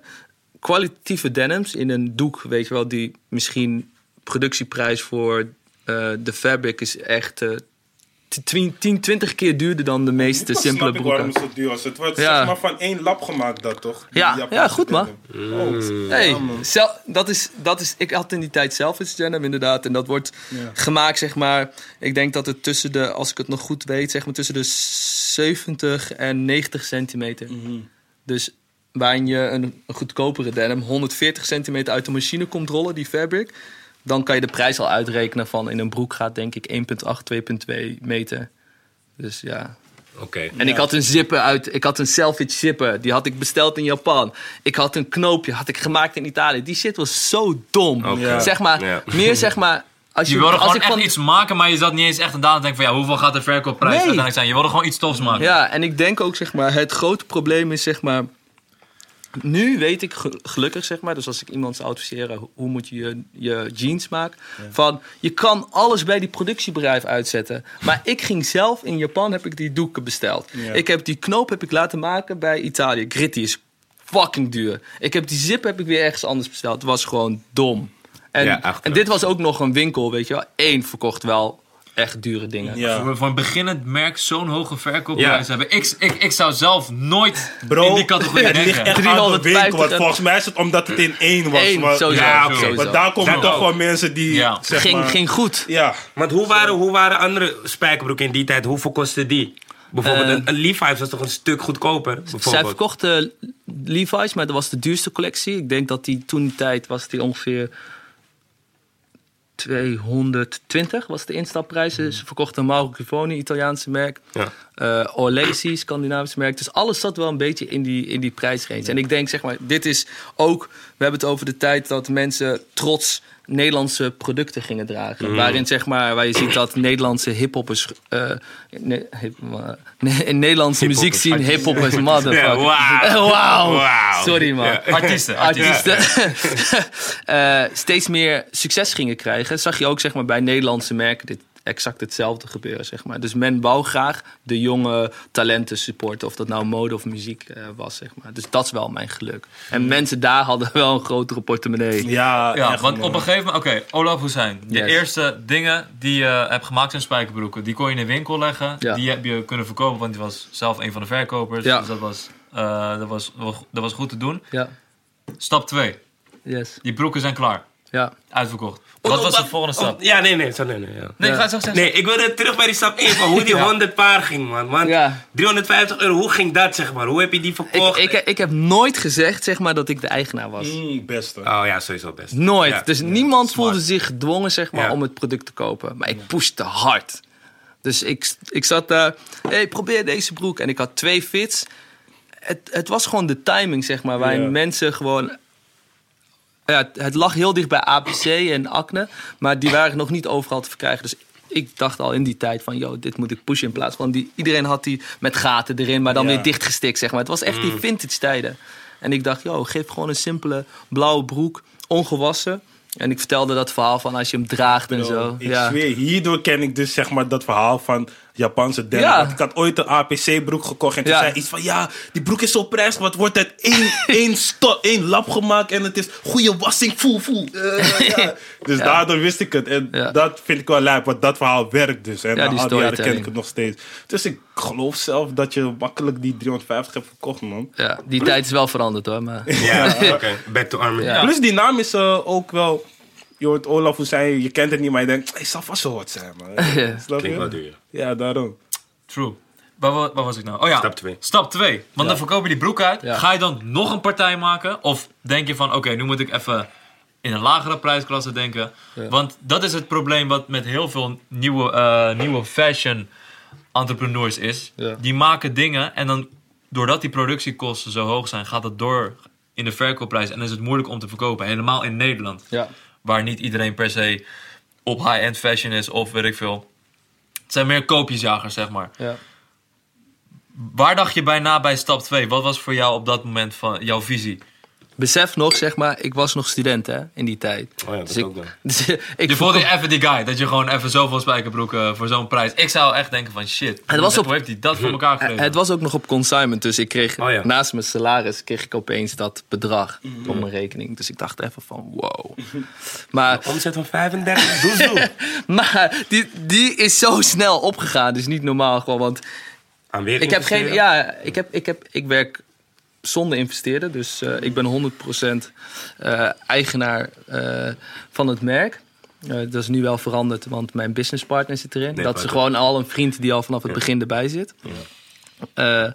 Maar het is geherinvesteerd. En ik schrok wel, zeg maar, meer van het feit van... alles wat ik daarna heb gemaakt, zeg maar... is tot op de dag van vandaag zit in mijn bedrijf. Ik heb alleen maar hergeïnvesteerd. En ik denk wat wel tof is... dat ik het naast mijn studie deed. Dus het was nooit van, ik moet echt kwap pakken of zo, zeg maar. Dus ik vond het gewoon leuk om te doen. Mm-hmm. En toen was ik afgestudeerd en ik werkte bij één in de winkel. En toen kwam ik de vice-president van Tommy Hilfiger tegen. En die had ook die broek gekocht. En dat wist ik al lang. En toen had ik gezegd van, mag ik bij jullie solliciteren? Toen zei, gewoon straight. Je zei van, die broek die je hebt gekocht is van mij. Nee, maar niet zeg maar, ik heb communicatiewetenschap, dus marketingafdeling, dacht ik bij mezelf. Ja. Ik heb een master in brand. Ik heb een master in brand communication. Dus ik dacht, ik kan daar wel terecht. Dus ik kom bij hem. Een week daarna mocht ik bij hem op gesprek komen. En dat was om 7:30 ochtends. Want die man was zo druk dat hij zegt 7:30 ochtends. Dus ik ga erheen, 7:30 ochtends. Ik doe die interview. Maar ik had mij voorbereid om op de marketingafdeling stage te gaan lopen. Of in ieder geval te gaan werken. Toen zei hij, sorry man, dit is de slechtste interview ever in mijn leven. Ga naar huis. Ja? Ja? Wow. Maar hoezo? Ging het echt slecht? Vond je het zelf ook? Hij zei gewoon van, ik ben vice-president van sportswear. Ik doe alleen maar design. Ja. Hij zei gewoon, dit is zo slecht. Gaan we naar huis. Hij zei gewoon straight in gezicht van, dit is slecht. Hoe voelde je op dat moment? Dat was wel echt een goede knal van wow. Maar hij e-mailde mij 2-3 dagen daarna... nadat je dit dus echt gewoon denkt van... wow, ik ben fucking slecht. Mm-hmm. Zei hij, je mag nu nog een keer terugkomen. Ik heb die broek van je gekocht. En je moet nu solliciteren op design. Ik zei, design? Ik heb helemaal geen design-achtergrond. Ja, hoe heb je die eerste broeken gedesigned eigenlijk? Dat is toch niet iets wat je 1, 2, 3 doet? Hoe heb je research daarna gedaan? Je hebt geen modeopleiding gedaan, toch? Nee. Shout-out naar... Meetlat, Mehmet, op de Elandsgracht. Ja, gewoon, ik ging altijd mijn broeken van maken. Dus op een gegeven moment heb je wel een beetje het idee van wat voor jou de perfecte pasvorm is. Dus ik heb echt veel daar gebracht. Veel. Dus en nu... tekenen, heb je zelf ook genaaid of heb je dat andere mensen laten doen? Nee, zeg maar, het is een productiebedrijf, dus ik teken niet zelf. Vooral niet in die tijd, nu wel.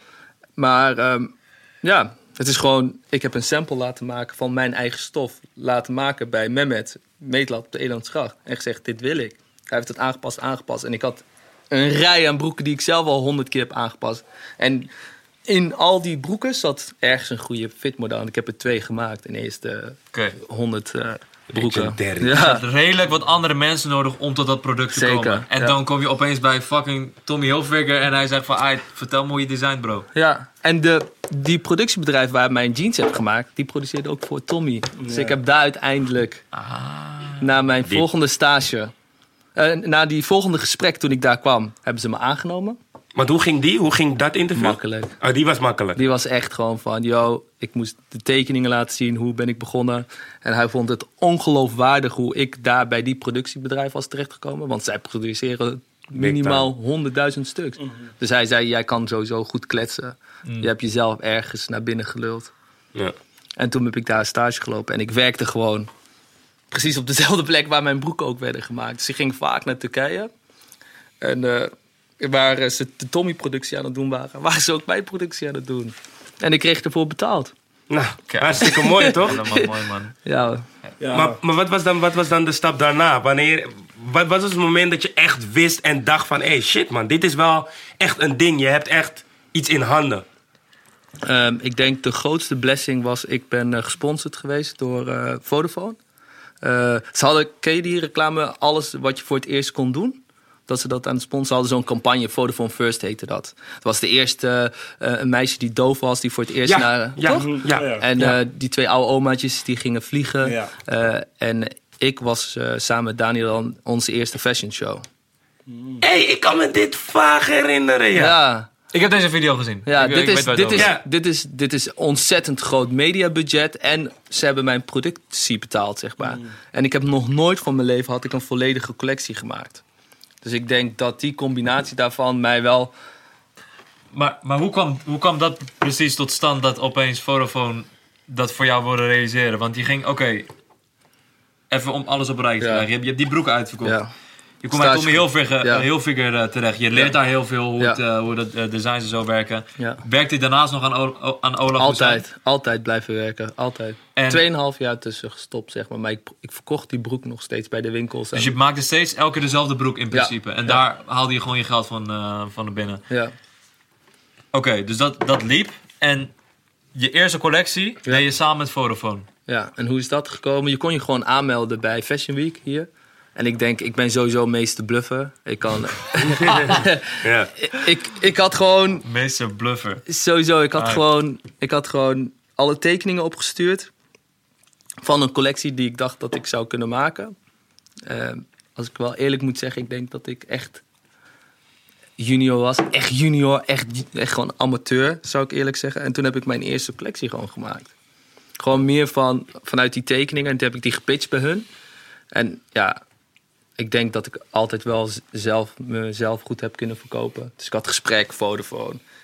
En toen was ik geselecteerd. Dus die tekeningen vonden ze tof. En het was ook wel weer die tijd van denim, snap je? Dus die hele vibe voelde iedereen. En toen werd ik gezet naast heel veel anderen. En ik denk in mode heb je heel veel meer kunst voor... jongeren die net afgestudeerd zijn, zonder dat heel lullig te zeggen. Ik denk dat ik altijd heel erg ready-to-wear heb gemaakt. Gewoon, wat ik daar zie, kan ik wel voorstellen dat ik dat ga aantrekken. En die hele linie van mensen die daar waren toen, waren allemaal... Ja, een groot deel zeg maar wel heel erg art. En op de een of andere manier heb ik mezelf naar binnen geluld dat ik die show mocht doen. En toen mocht ik me ook nog openen. Maar wat zeg jij dan? Nu ben ik aan het proberen te bedenken van... Oké, wat zijn jouw... Wat is jouw tactiek of wat zijn de dingen die jij zegt... dat mensen zeg maar denken van, ja man. Ik denk dat ik wel altijd vanuit mijn hart praat, zeg maar. In plaats van, ik doe me nooit groot voor. Ik kom uit een gezin met 6 kinderen. Dus je moet sowieso altijd leren vechten om aandacht te krijgen. Ja. Dus ik weet het niet. Ik denk... Ja, ik heb ergens wel geluk. Er zit een engeltje op mijn schouder, denk ik. Geluk is ook een skill, man. Absoluut. Nee. Ja, absoluut. Ik werk sowieso hard. Ja. Oké, en je was headliner? Ik was headliner en RTL Boulevard. Gelijk alle promo. Beste promo die ik kon hebben. En geld brengt creatieve vrijheid. Zeker. Want als je iets wil maken, een helemaal collectie... Ja. En je hebt een budget en je moet binnen dat budget proberen iets te maken. En dat is niet alleen met kleding, hoor. Dat is met alles... Alles wat je qua creativiteit wil doen. Ja. Dat is volgens mij echt een enorme blessing voor jou geweest. Dus je hebt een enorme springplank gehad. Ja, en ik denk zeg maar... ik wil het me altijd moeilijk maken. Wat heb ik gezegd zeg maar? Vodafone probeert altijd iets technologisch of iets nieuws, zeg maar, naast dat ze dus je die eerste kans geven. Dus ik zei, wat is nu de topic, zeg maar, in mode? En dat was iets vanaf de catwalk. En ik heb het over december 2014, januari 2015. Iets van de catwalk meteen online te kunnen kopen. En dat is iets wat nu speelt, toch? Ja. Eerder. Ja. En ik deed dat toen al. Ja. En dat was wel gek, want ik deed naast dat ik die show moest presenteren en dat ik die productie voor de catwalk moest maken, was ik meteen voor het eerst productie aan het draaien voor al deze kleding in dezelfde tijd. En toen werd ik gebeld door de Volkskrant. Hey, hoe gaat het? En ik was 10 minuten met haar aan het praten. En ik was denk ik gewoon skeer. Ik zei gewoon na 10 minuten, dat staat ook in die artikel, zei ik van, yo, dit kost me geld. Ik moet ophangen. En heb ik opgehangen. Ja. Wauw. Wow. Wat is dus gewoon de controversie van zoiets, toch? Maar wat is een beetje het geheim achter je innovatie? Want als ik zo kijk, dan ben je de hele tijd met, zeg maar, iets nieuws bezig. Ja. En het komt best makkelijk naar voren hoe je het nu vertelt. Maar wat is, zeg maar, de gedachtegang erachter? Nummer 1, denk ik, zeg maar, wat veel mensen niet weten, zeg maar, Olaf Hussijn is voor mij en van Daniel Sumarna. Daniel heeft Willem de Koning gestudeerd. Hij heeft, Willem de Koning voor de mensen die... Rotterdam Art School, zou ik zeggen. Advertising is... hij is daarna naar New York gegaan. Super goed bezig in zijn skill. Dus ik zeg, hij speelt Champions League op het gebied van advertising.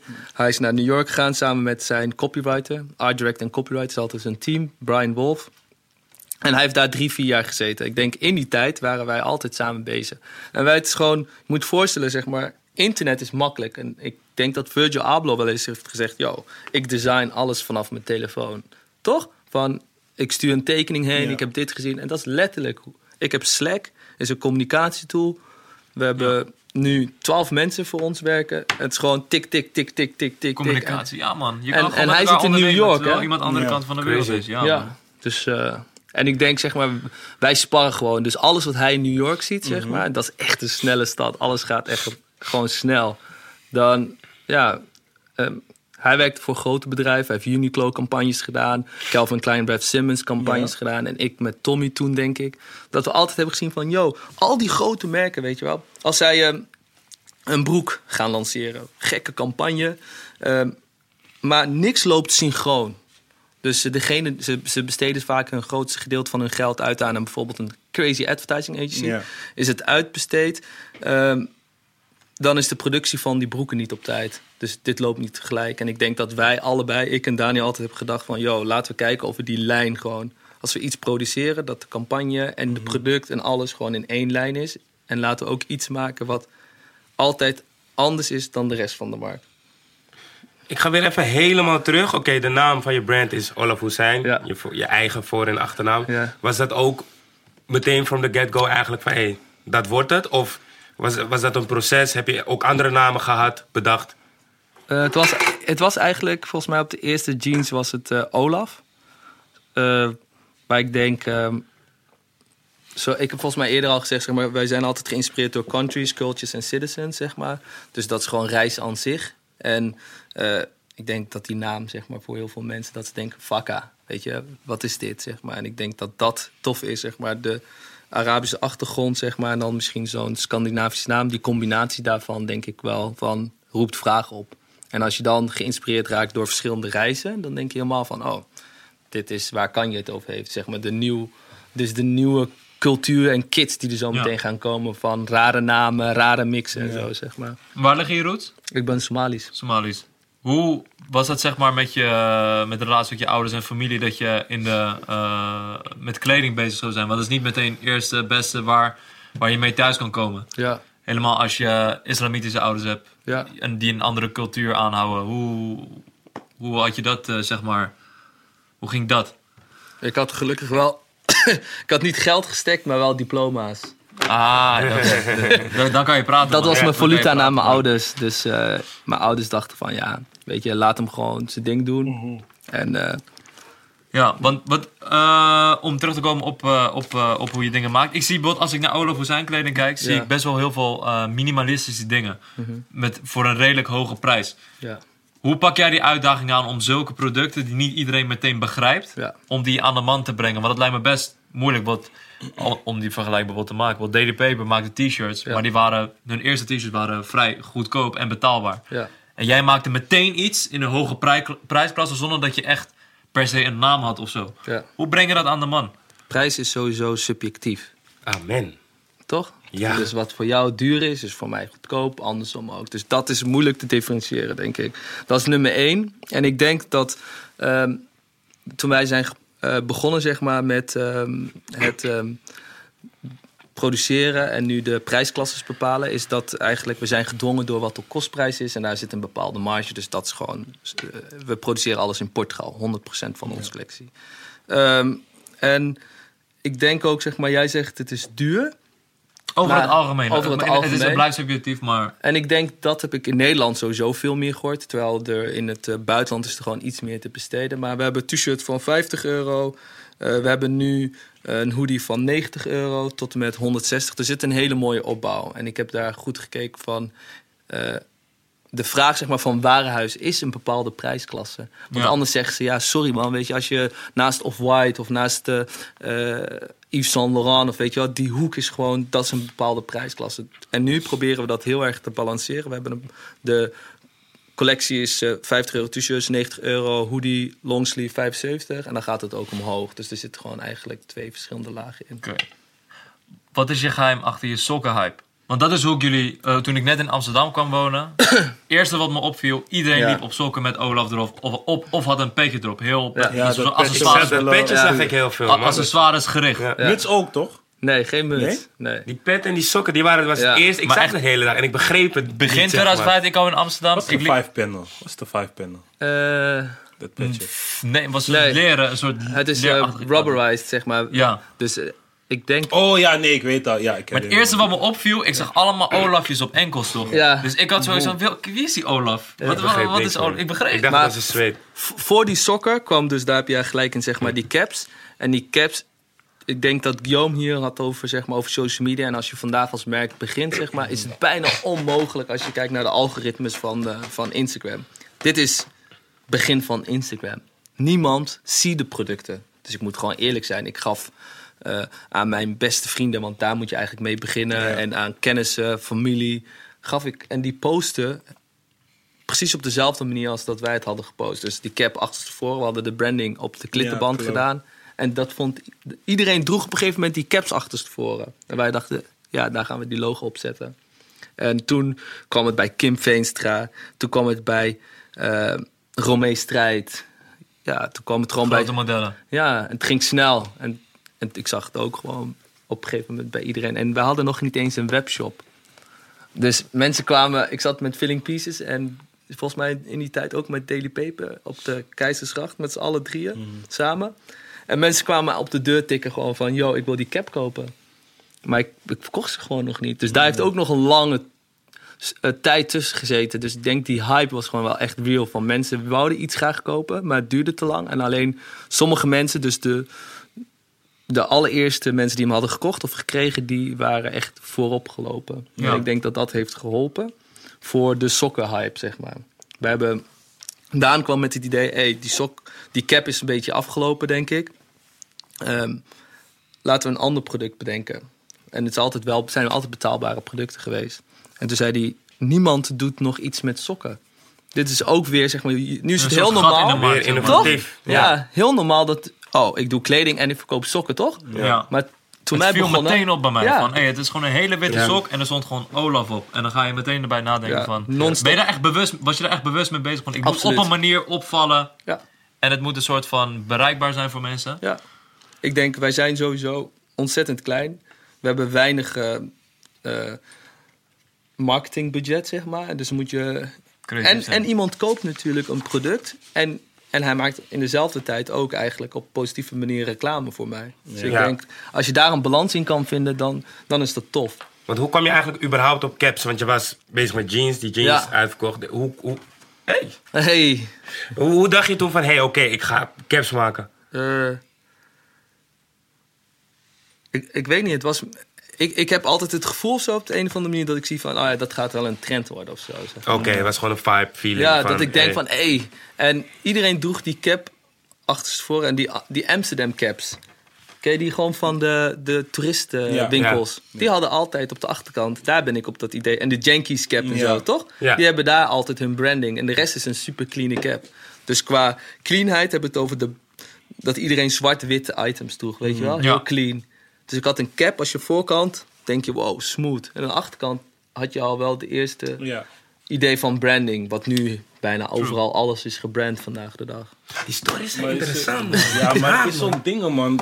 Het was ook echt gewoon dat materiaal wat, zeg maar, er waren niet waterproof, veel. Waterproof. Ja, er waren ook niet veel van die caps. Ja. Dus ja, daar niet. Heb je ook wel... Nee. Het was niet. Nee. Ja. Nee, echt. Ja, ik had die fabric van Reigns, ken je dat? Ja, die merk, zeg maar. Ja. Dat ik dacht van, yo, dit is zo clever.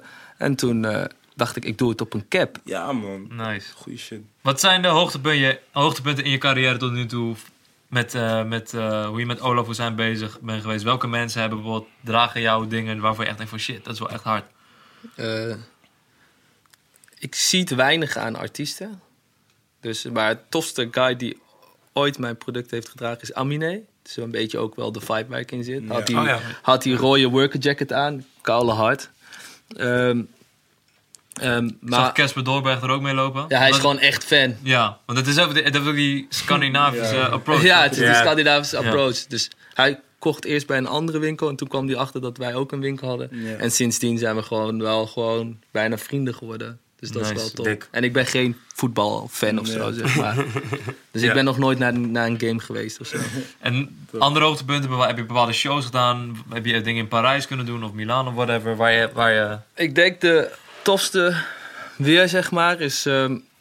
Maals is een van mijn betere vrienden. We liepen langs de Prinsengracht, want daar zit mijn winkel. Prinsengracht 491. Nice. Hey. Nice. En...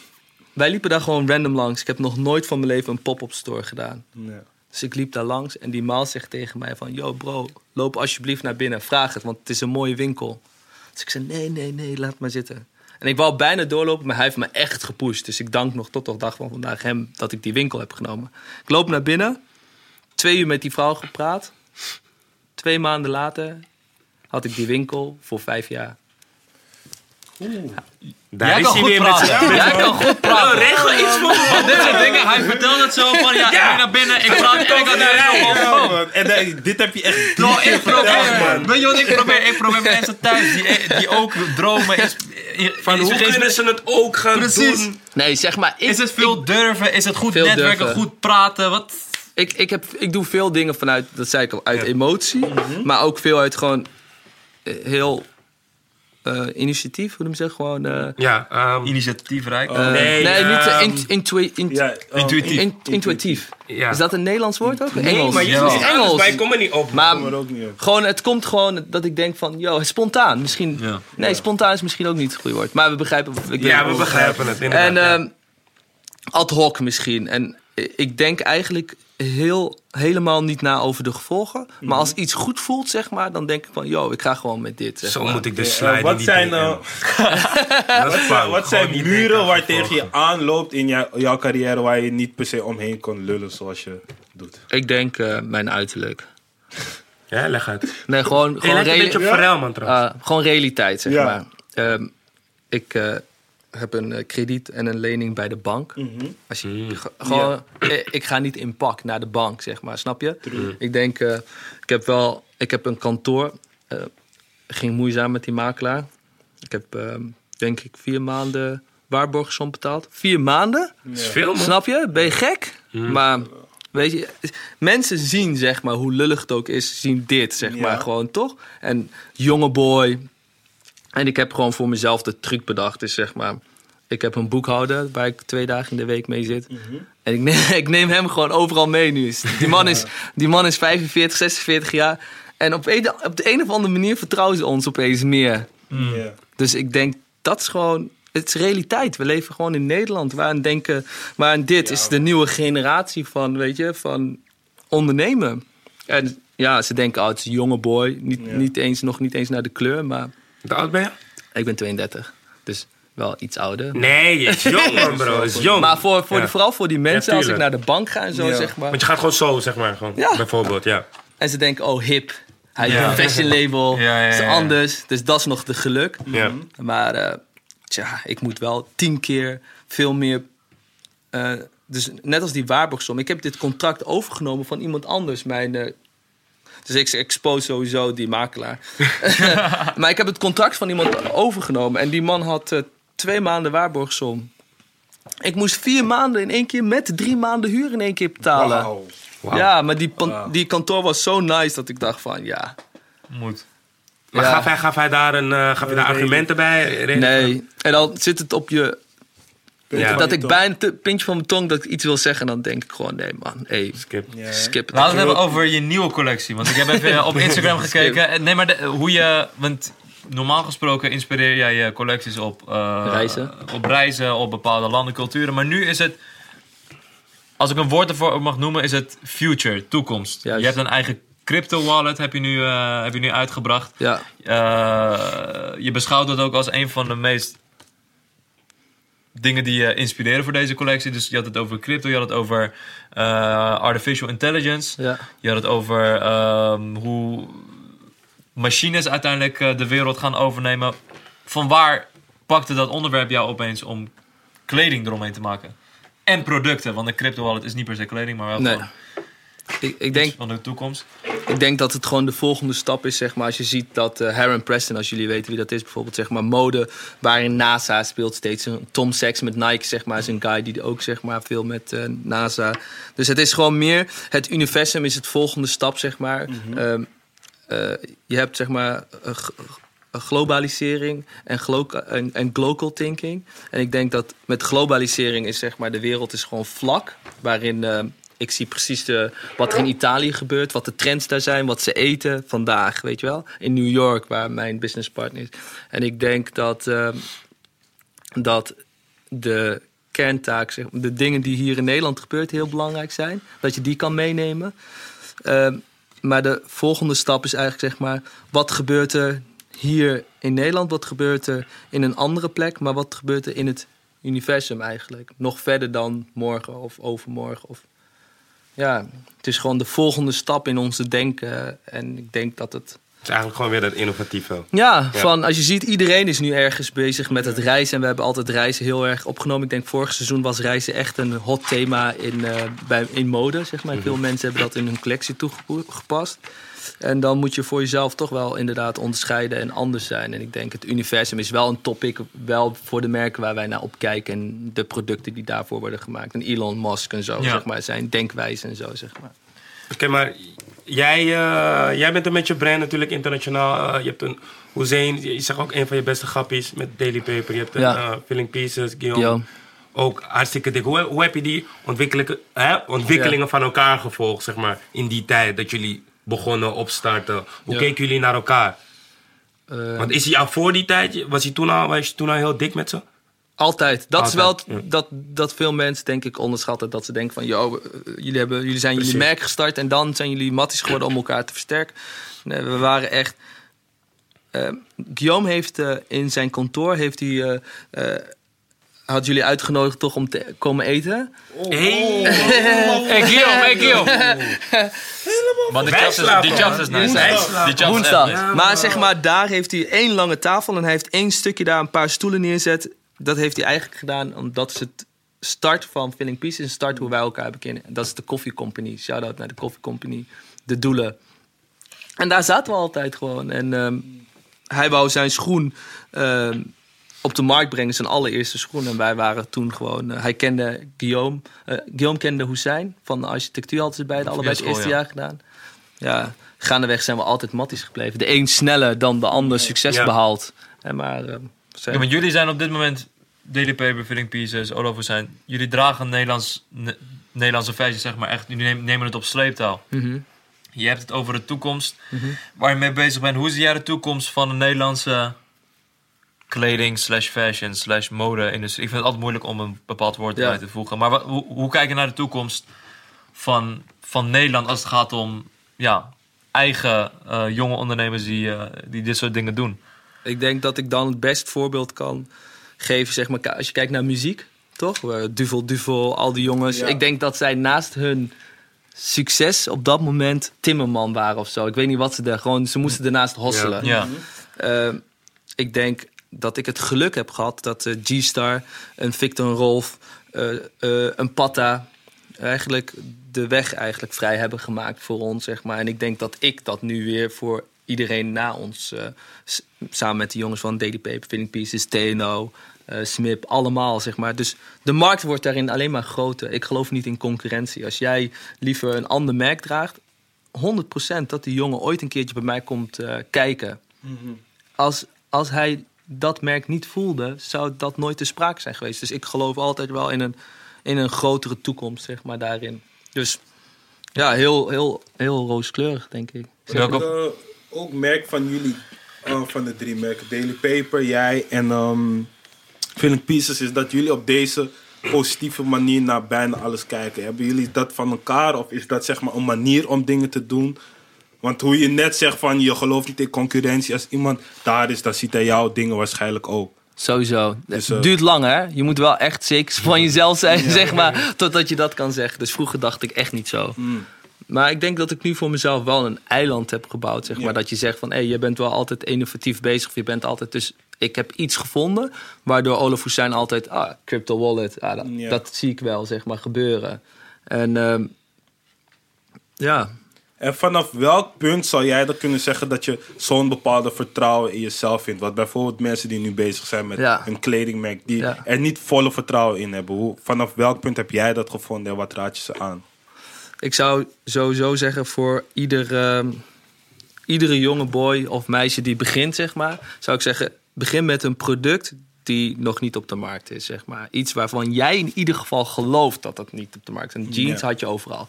Dus ik zeg niet dat het... Je moet er zelf in geloven. Ik zou daarnaast altijd... Ik heb altijd mijn netwerk gebruikt, zeg maar, gewoon... Ik heb nog nooit een winkel via Filling Piece of Daily Paper binnengehaald. Mm-hmm. Maar ik heb wel mijn vrienden mijn producten laten dragen. Bijvoorbeeld, dus je zorgt van... En ze voelden het, want ze moesten er gewoon voor betalen. Want ik was gewoon super skeer. Ja, het is gewoon lekker, ja, man. Ja, ja, snap je? Dat is gewoon love. Zij vonden die shit gewoon hard. Mm. En daar dank ik ze nog tot op de dag van vandaag. Als jouw vrienden je voor een product willen betalen die jij maakt... En het zijn best wel dure broeken, toch? Ja. Dan hebben ze... Dan hebben ze sowieso love. Ja. En ik denk dat daar... Je wordt er eigenlijk alleen maar zekerder en zekerder van. Dus, en ik denk de laatste punt is het allerbelangrijkste. Is persistency en doorzettingsvermogen. Gewoon, het is één ding. Consistent blijven. Mm-hmm. Mijn leven is zo... En echt diepe dalen, hoor. Maar gaat ook net zo hard omhoog. Dus ik denk... Ik had vroeger, toen ik jong was... Ik heb het over 5 jaar geleden toen ik begon... Gewoon paniekaanvallen. Ja. No lie, gewoon van... Weet je, ik heb geen investeerder. Alle geld is voor mezelf. Maar ik ben niet bang om kwijt te raken. Ja. Maar, dat is ook een skill, hoor. Wat je zegt bijvoorbeeld met die pettenhype... Het kwam terecht bij een Kim Veenstra. Dat was weer een hoogtepunt... waardoor je waarschijnlijk op grotere hoogtes kwam. Ja. Zijn er nog meer specifieke dingen gebeurd... die je weer echt op piek hebben gebracht? Ik denk dat het constant, zeg maar... pieken en dalen, constant is... Ik ben nu bijvoorbeeld met een internationaal agent aan het praten. Echt groot niveau. Mm. Dat ik denk, hé, maar wie zegt dat die morgen zegt... joh, die shit gaat niet door. Snap je? Ja. Ik ben nu bijvoorbeeld aan het kijken naar een andere winkel... omdat we uit willen groeien. Maar wie zegt... weet je, ik ben nu heel eerlijk, hè. Maar wie zegt morgen dat die winkel daar staat, snap je? Ik betaal alles 100% zelf. Dat is echt crazy. Snap je? Ja, ja. Dus het is... Ja. Komt er een moment dat je je gaat overgeven aan een investeerder? Verwacht je dat... Ik geloof eerder in een strategisch partnership, zeg maar. Mm. Dus ik denk... er zijn grote warenhuizen bijvoorbeeld... die ook investeren in merken. Of je ziet nou dat LVMH... je ziet dat zij nu steeds kleine merken gaan pushen. Ik sta daar wel voor open, zeg maar. Dan heeft het meer... dan zijn het bijvoorbeeld dus een strategisch partner... iemand die bijvoorbeeld... 3-4 warenhuizen heeft, zeg maar. Dus dan kan je een hele mooie plek voor jezelf creëren... zonder dat het je eigenlijk geld kost. Mm-hmm. Of iemand die een eigen productiebedrijf heeft... die je echt voelt, weet je... waar echt kwalitatieve producten worden gemaakt. Scheelt mij veel struggle. Mm-hmm. Dus ik denk daar geloof ik in. Ik geloof niet in, je hebt een zak met geld, en we gaan... en je hebt geen ervaring in mode of geen ervaring in ondernemen... dan ik hou daar eigenlijk nog een beetje... Okay. Welke plek? Waar zie je Olaf Hussijn naartoe groeien? Wat wil je met Olaf Hussijn in de komende 10 jaar nog neerzetten? Je droomt sowieso groot. Dat doet elk persoon die creatief bezig is. Wat is jouw ultieme droom als het gaat om de brand Olaf Hussijn? Ik geloof sowieso niet in een ultieme droom. Want ik denk dat alles haalbaar is als je maar hard genoeg voor werkt. Dus niks is onmogelijk. Ik denk dat ik van MAVO naar universiteit eigenlijk al de grootste mensen... is. Ja, weet je hoeveel mensen... Ik kom uit een kleine dorp. Hoeveel mensen zeiden tegen... Yo, jij belandt mbo, zeg maar. Dit is jouw... Hasselt bij Zwolle. Dit is je eind... Sorry, man. Je zei echt snel. Maar echt, skip dat. Hasselt. Ik kom niet in België. En, maar... Ja, toen zeiden mensen al heel snel van... Yo, ik kom uit een arbeidersgezin. Je mag blij zijn, weet je. Je ouders zijn vluchtelingen. Dit is verder dan dit. Dus elke dag als ik wakker word... Hey, ik dank Gaddo. Ik ben al blij waar ik ben, zeg maar, vandaag de dag. Dus mijn dromen vandaag zijn best simpel. Maar ik wil wel gewoon als onderneming gewoon succesvol worden. Dus dat zijn bijvoorbeeld... Ik zou heel graag een film willen maken.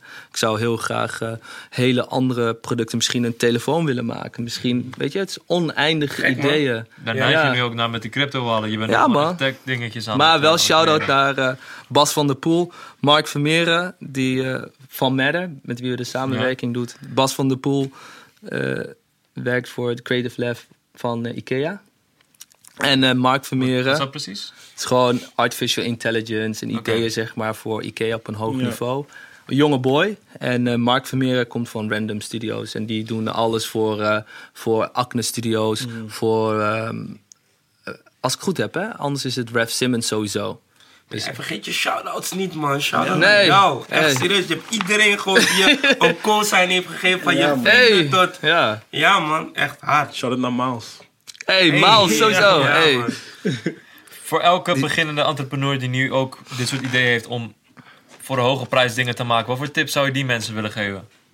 Het is niet voor een hoge prijs. Ja, maar je blijft op die hoge prijs. Je blijft op die hoge prijs. Het is heel betaalbaar. Dan moet ik het anders uitleggen. Vind je €50 voor een t-shirt duur? Nee. Maar meestal begin, wat ik van andere mensen hoor die zeggen, begin simpel. Ja. Snap je? Maar ik weet wat bij jou constant, zeg maar, in ieder geval het gevoel geeft dat het een hoge prijs is. En dat is alleen maar een blessing voor mij. Is denk ik verkoop het altijd in een plaatje waardoor je denkt van fuck, weet je, dit is fucking duur. Zeg maar, het is de brandbuilding en de merkperceptie. Maar het is een soort van... Ik weet niet hoe ik het moet uitleggen, man. Want prijs is sowieso altijd subjectief. Maar het is een soort van... Ik denk, zeg maar, doordat het gemaakt is in Portugal... ben ik sowieso... We gaan zo meteen een tracksuit uitbrengen. Die tracksuit zit rond de €200. Is dat veel geld? Voor top en onder, toch? Ja. Ik zag dat Boef hoeveel geld uitging.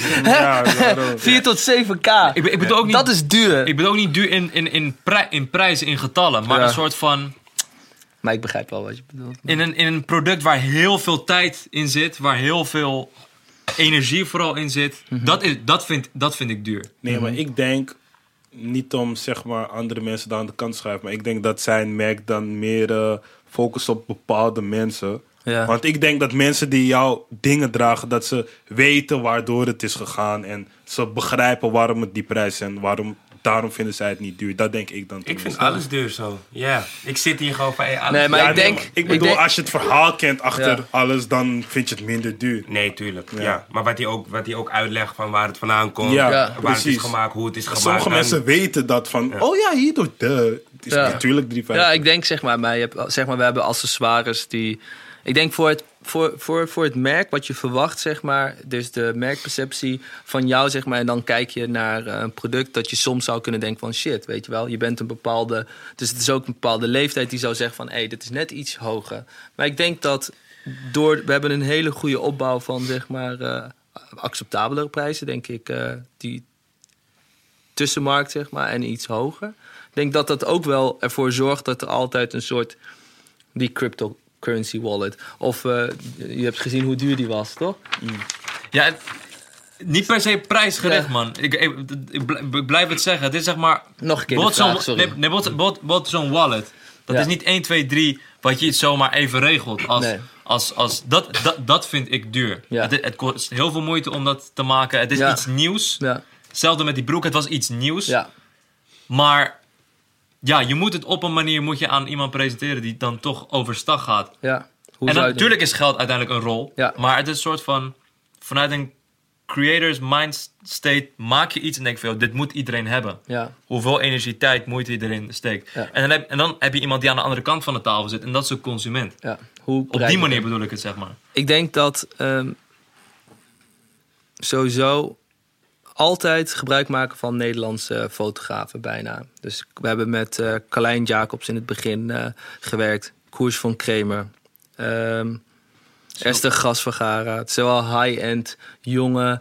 Olja Olijnik, daar hebben die Japan-shoot mee gedaan. Dit zijn allemaal... Ik vergeet die namen echt niet. Nee.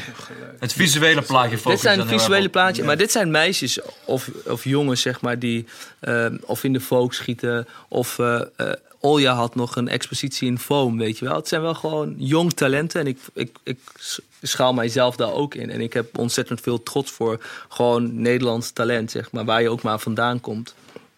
En ik denk samen... En ik laat ze altijd heel erg vrij. Ik en Daniel samen. Laten we de meeste creatievelingen met die we samenwerken. En dan kom je altijd tot op een heel tof eindproduct... en een verpakking waarin je het aanbiedt aan iemand. En het beste is, met Koers van Kremer hadden we bijvoorbeeld in Texel geschoten. Als ik tegen jullie zou zeggen vanaf het begin... Yo, ik ga een shoot doen in Texel. Je zegt, wat moet je in Texel doen? Fucking saai. En ik weet dat ID5 zei van... is nog nooit... in Nederland zo'n toffe shoot plaatsgevonden als in Texel. Dus ik zoek altijd wel... En we schieten altijd in Nederland. Ik zoek altijd manieren op, zeg maar... waardoor je een waardering gaat krijgen voor iets... waar mensen eigenlijk geen waardering meer voor hebben. Maar wat dan nog meer bijvoorbeeld? Je hebt Texel als voorbeeld gegeven? Ik heb de Japanse shoot. Als je die foto's gaat bekijken... denk je dat ik die in Japan heb geschoten. Nice. Is de Japanse tuin in Den Haag. Weet je, en ik zet nooit op waar het geschoten is, maar ik vertel wel altijd het verhaal. Ja. En ik denk... Altijd Nederland wel? Altijd. En waarom is dat... Niks. Gewoon, we zijn een jong merk en het kost veel geld. Oké, gewoon simpel. Ja, gewoon... ja, maar ook, ik denk ook, zeg maar, zoek schoonheid ergens waar het dichtbij ligt, zeg maar. Want je... En dat is denk ik ook met de snelheid van internet als je kijkt, weet je. Je ziet iemand... in Italië denk ik, wow, fucking mooi. Maar voor alle andere Italianen die bijvoorbeeld in Milaan... die diezelfde rivier hebben gezien, denken... wat een wekke foto. Maar voor ons aan de andere kant denken we... wow, zoals ik foto's maak van de kanaal. Ja. Toch? Of mijn winkel zit ook op de Prinsgracht. Dat mensen, die maken een foto, denken mensen van... wow, het is sincere, gewoon wel echt tof. Ja. Ja. Shout-out naar mensen die denken dat die Mackie van Rotterdam mooi is. Ja, er was zo'n foto van Mackie Rotterdam, maar het was zo goed geschoten. Mensen in het buitenland zeggen, wauw, Rotterdam. Deze McDonald's, terwijl het gewoon een glas ding is. Ja, maar ik denk ook dat we vaak niet onze eigen... Nee, wow. Ja, facts. Ja, wauw, moet ik zeggen. Maar ik denk ook vaak... Ik denk vaak dat ze gewoon niet te waarderen, zeg maar. We hebben ons eerste shoot bij de Dam tegen het Paleis van... Paleis? Hoe heet het? Paleis van de Dam geschoten. En ik denk, niemand zou daar schieten. Het zijn zulke toeristische plekken. Maar als je goed schiet, is dat altijd wel tof. Ik denk dat onze kunst altijd is. Bij Red Light Fix mensen gaan schrikken. Wauw, is dit Amsterdam? Ja man, echt zo. Mooiste stad van Nederland. Sowieso. En hij is uit Hasselt. Ik ben blij dat ik vanaf mijn 18e hier woon. En vanaf je 18e woon je al hier? Ja, want waarom was je stap? Studeren en werk. 16 jaar. Ja. Heb je dan een huis gevonden? Nee, ik heb 16 jaar gestudeerd. Oh! Hoe heb je dan een huis gevonden? Huh? Hoe heb je dan een huis gevonden? Studentenwoning. Oh ja. Dus campuscontract is dat. Maar ik studeerde zo lang dat ik daar wel heel lang heb gezeten. Voor 4-5 barkie per maand. Echt een dikke osso. Ja. Ja, ja, ja. Is de Eenhoren bij Amstel waren die nieuwe complexen. Ja. En dit is weer zo'n hosse moment dat je denkt van, hoe kom je eraan? Ja. Die zomervakantie waren mijn ouders in Somalië. Hier komt het. Ik zag het en mijn ouders zeiden, nee, je mag niet op kamers. En ik ging gewoon aanmelden. En ik wist, zeg maar, iedereen is op zomervakantie. Niemand gaat aanmelden voor deze campus. 600 kamers kwamen in één keer vrij. Ik denk, iedereen is nu op vakantie. Ik ben niet op vakantie, ik ga aanmelden. Aangemeld, ik werd niet gebeld, ik ging gewoon bellen. Ze zei, oh sorry, ben je niet doorgekomen? Kom even kijken. Ging kijken, week daarna had ik die osso. Ja, kijk, hij doet het weer. Weken na heb je die osso. Ik ga er strijden, man. Ja, maar ik push gewoon. Man. Ik ben wel echt vies, gewoon. Ja, ik push gewoon. Ik heb hun misschien niet... afdwingen. Ik heb 6, 7, 8 keer gebeld. Want ik wist dat ik die huis sowieso zou krijgen. Mm. Nice. Shit, man. En daar heb ik 7, 8 jaar gezeten. Ah, mensen, ja, man. Doorpushen, consistent blijven. Ja. Ja, man. Was een inspirerend gesprek, man. Ja, man. Het is gewoon... engeltje op je schouder hebt, maar ook wat jij zegt, geluk is ook een skill. Ja. In a way. Ja. Zeker een skill, maar geluk komt niet aan waar je, bro. En consistentie is belangrijk. Iedereen heeft gezegd, Guillaume heeft het gezegd. Ja. Hussein heeft het gezegd. Ik weet niet echt of hij het heeft gezegd, maar jij toch? Hij zal het ook zeggen. Ja, oké. Hij zal het ook zeggen. Ik bluf zomaar. Ja, man. Voor de mensen thuis, om het af te sluiten. Wat komt er binnenkort aan wat ze van Olaf Hussijn in de gaten mogen houden? Voor de mensen die het misschien nog niet kennen. Wat komt er binnenkort aan wat ze voor jou kunnen verwachten? Ik denk sowieso die tracksuits gaan super tof worden. Ik ben benieuwd, man. Amkat hebben we een stage. Shout-out Amkat. Nice. Dus ik denk de items die we daar speciaal voor hebben gemaakt. Mm-hmm. Hoeveel geld moet ik meenemen naar Amkat? Valt mee. Echt. Ik denk... Ja. Nee. Totaal niet. De tracksuit moet ik even kijken. Ik denk eerder zelfs dat ik items ga maken die daar speciaal worden verkocht. Dus die hebben altijd een andere prijs. Maar die tracksuit eigenlijk. Die is wel nice hoor. Het is dezelfde fabric als ons accessoires. Dus Italiaans fabric. Sowieso een foto van ons. Sowieso. En ik heb meegeholpen aan een hotel die binnenkort open gaat. Aan de uniforms daarvan. Shout-out naar jou. Ja, man. Wanneer je denkt dat je hard werkt, werk je niet hard genoeg. Dus ik denk... Huh? Het is nog een beetje undercover, maar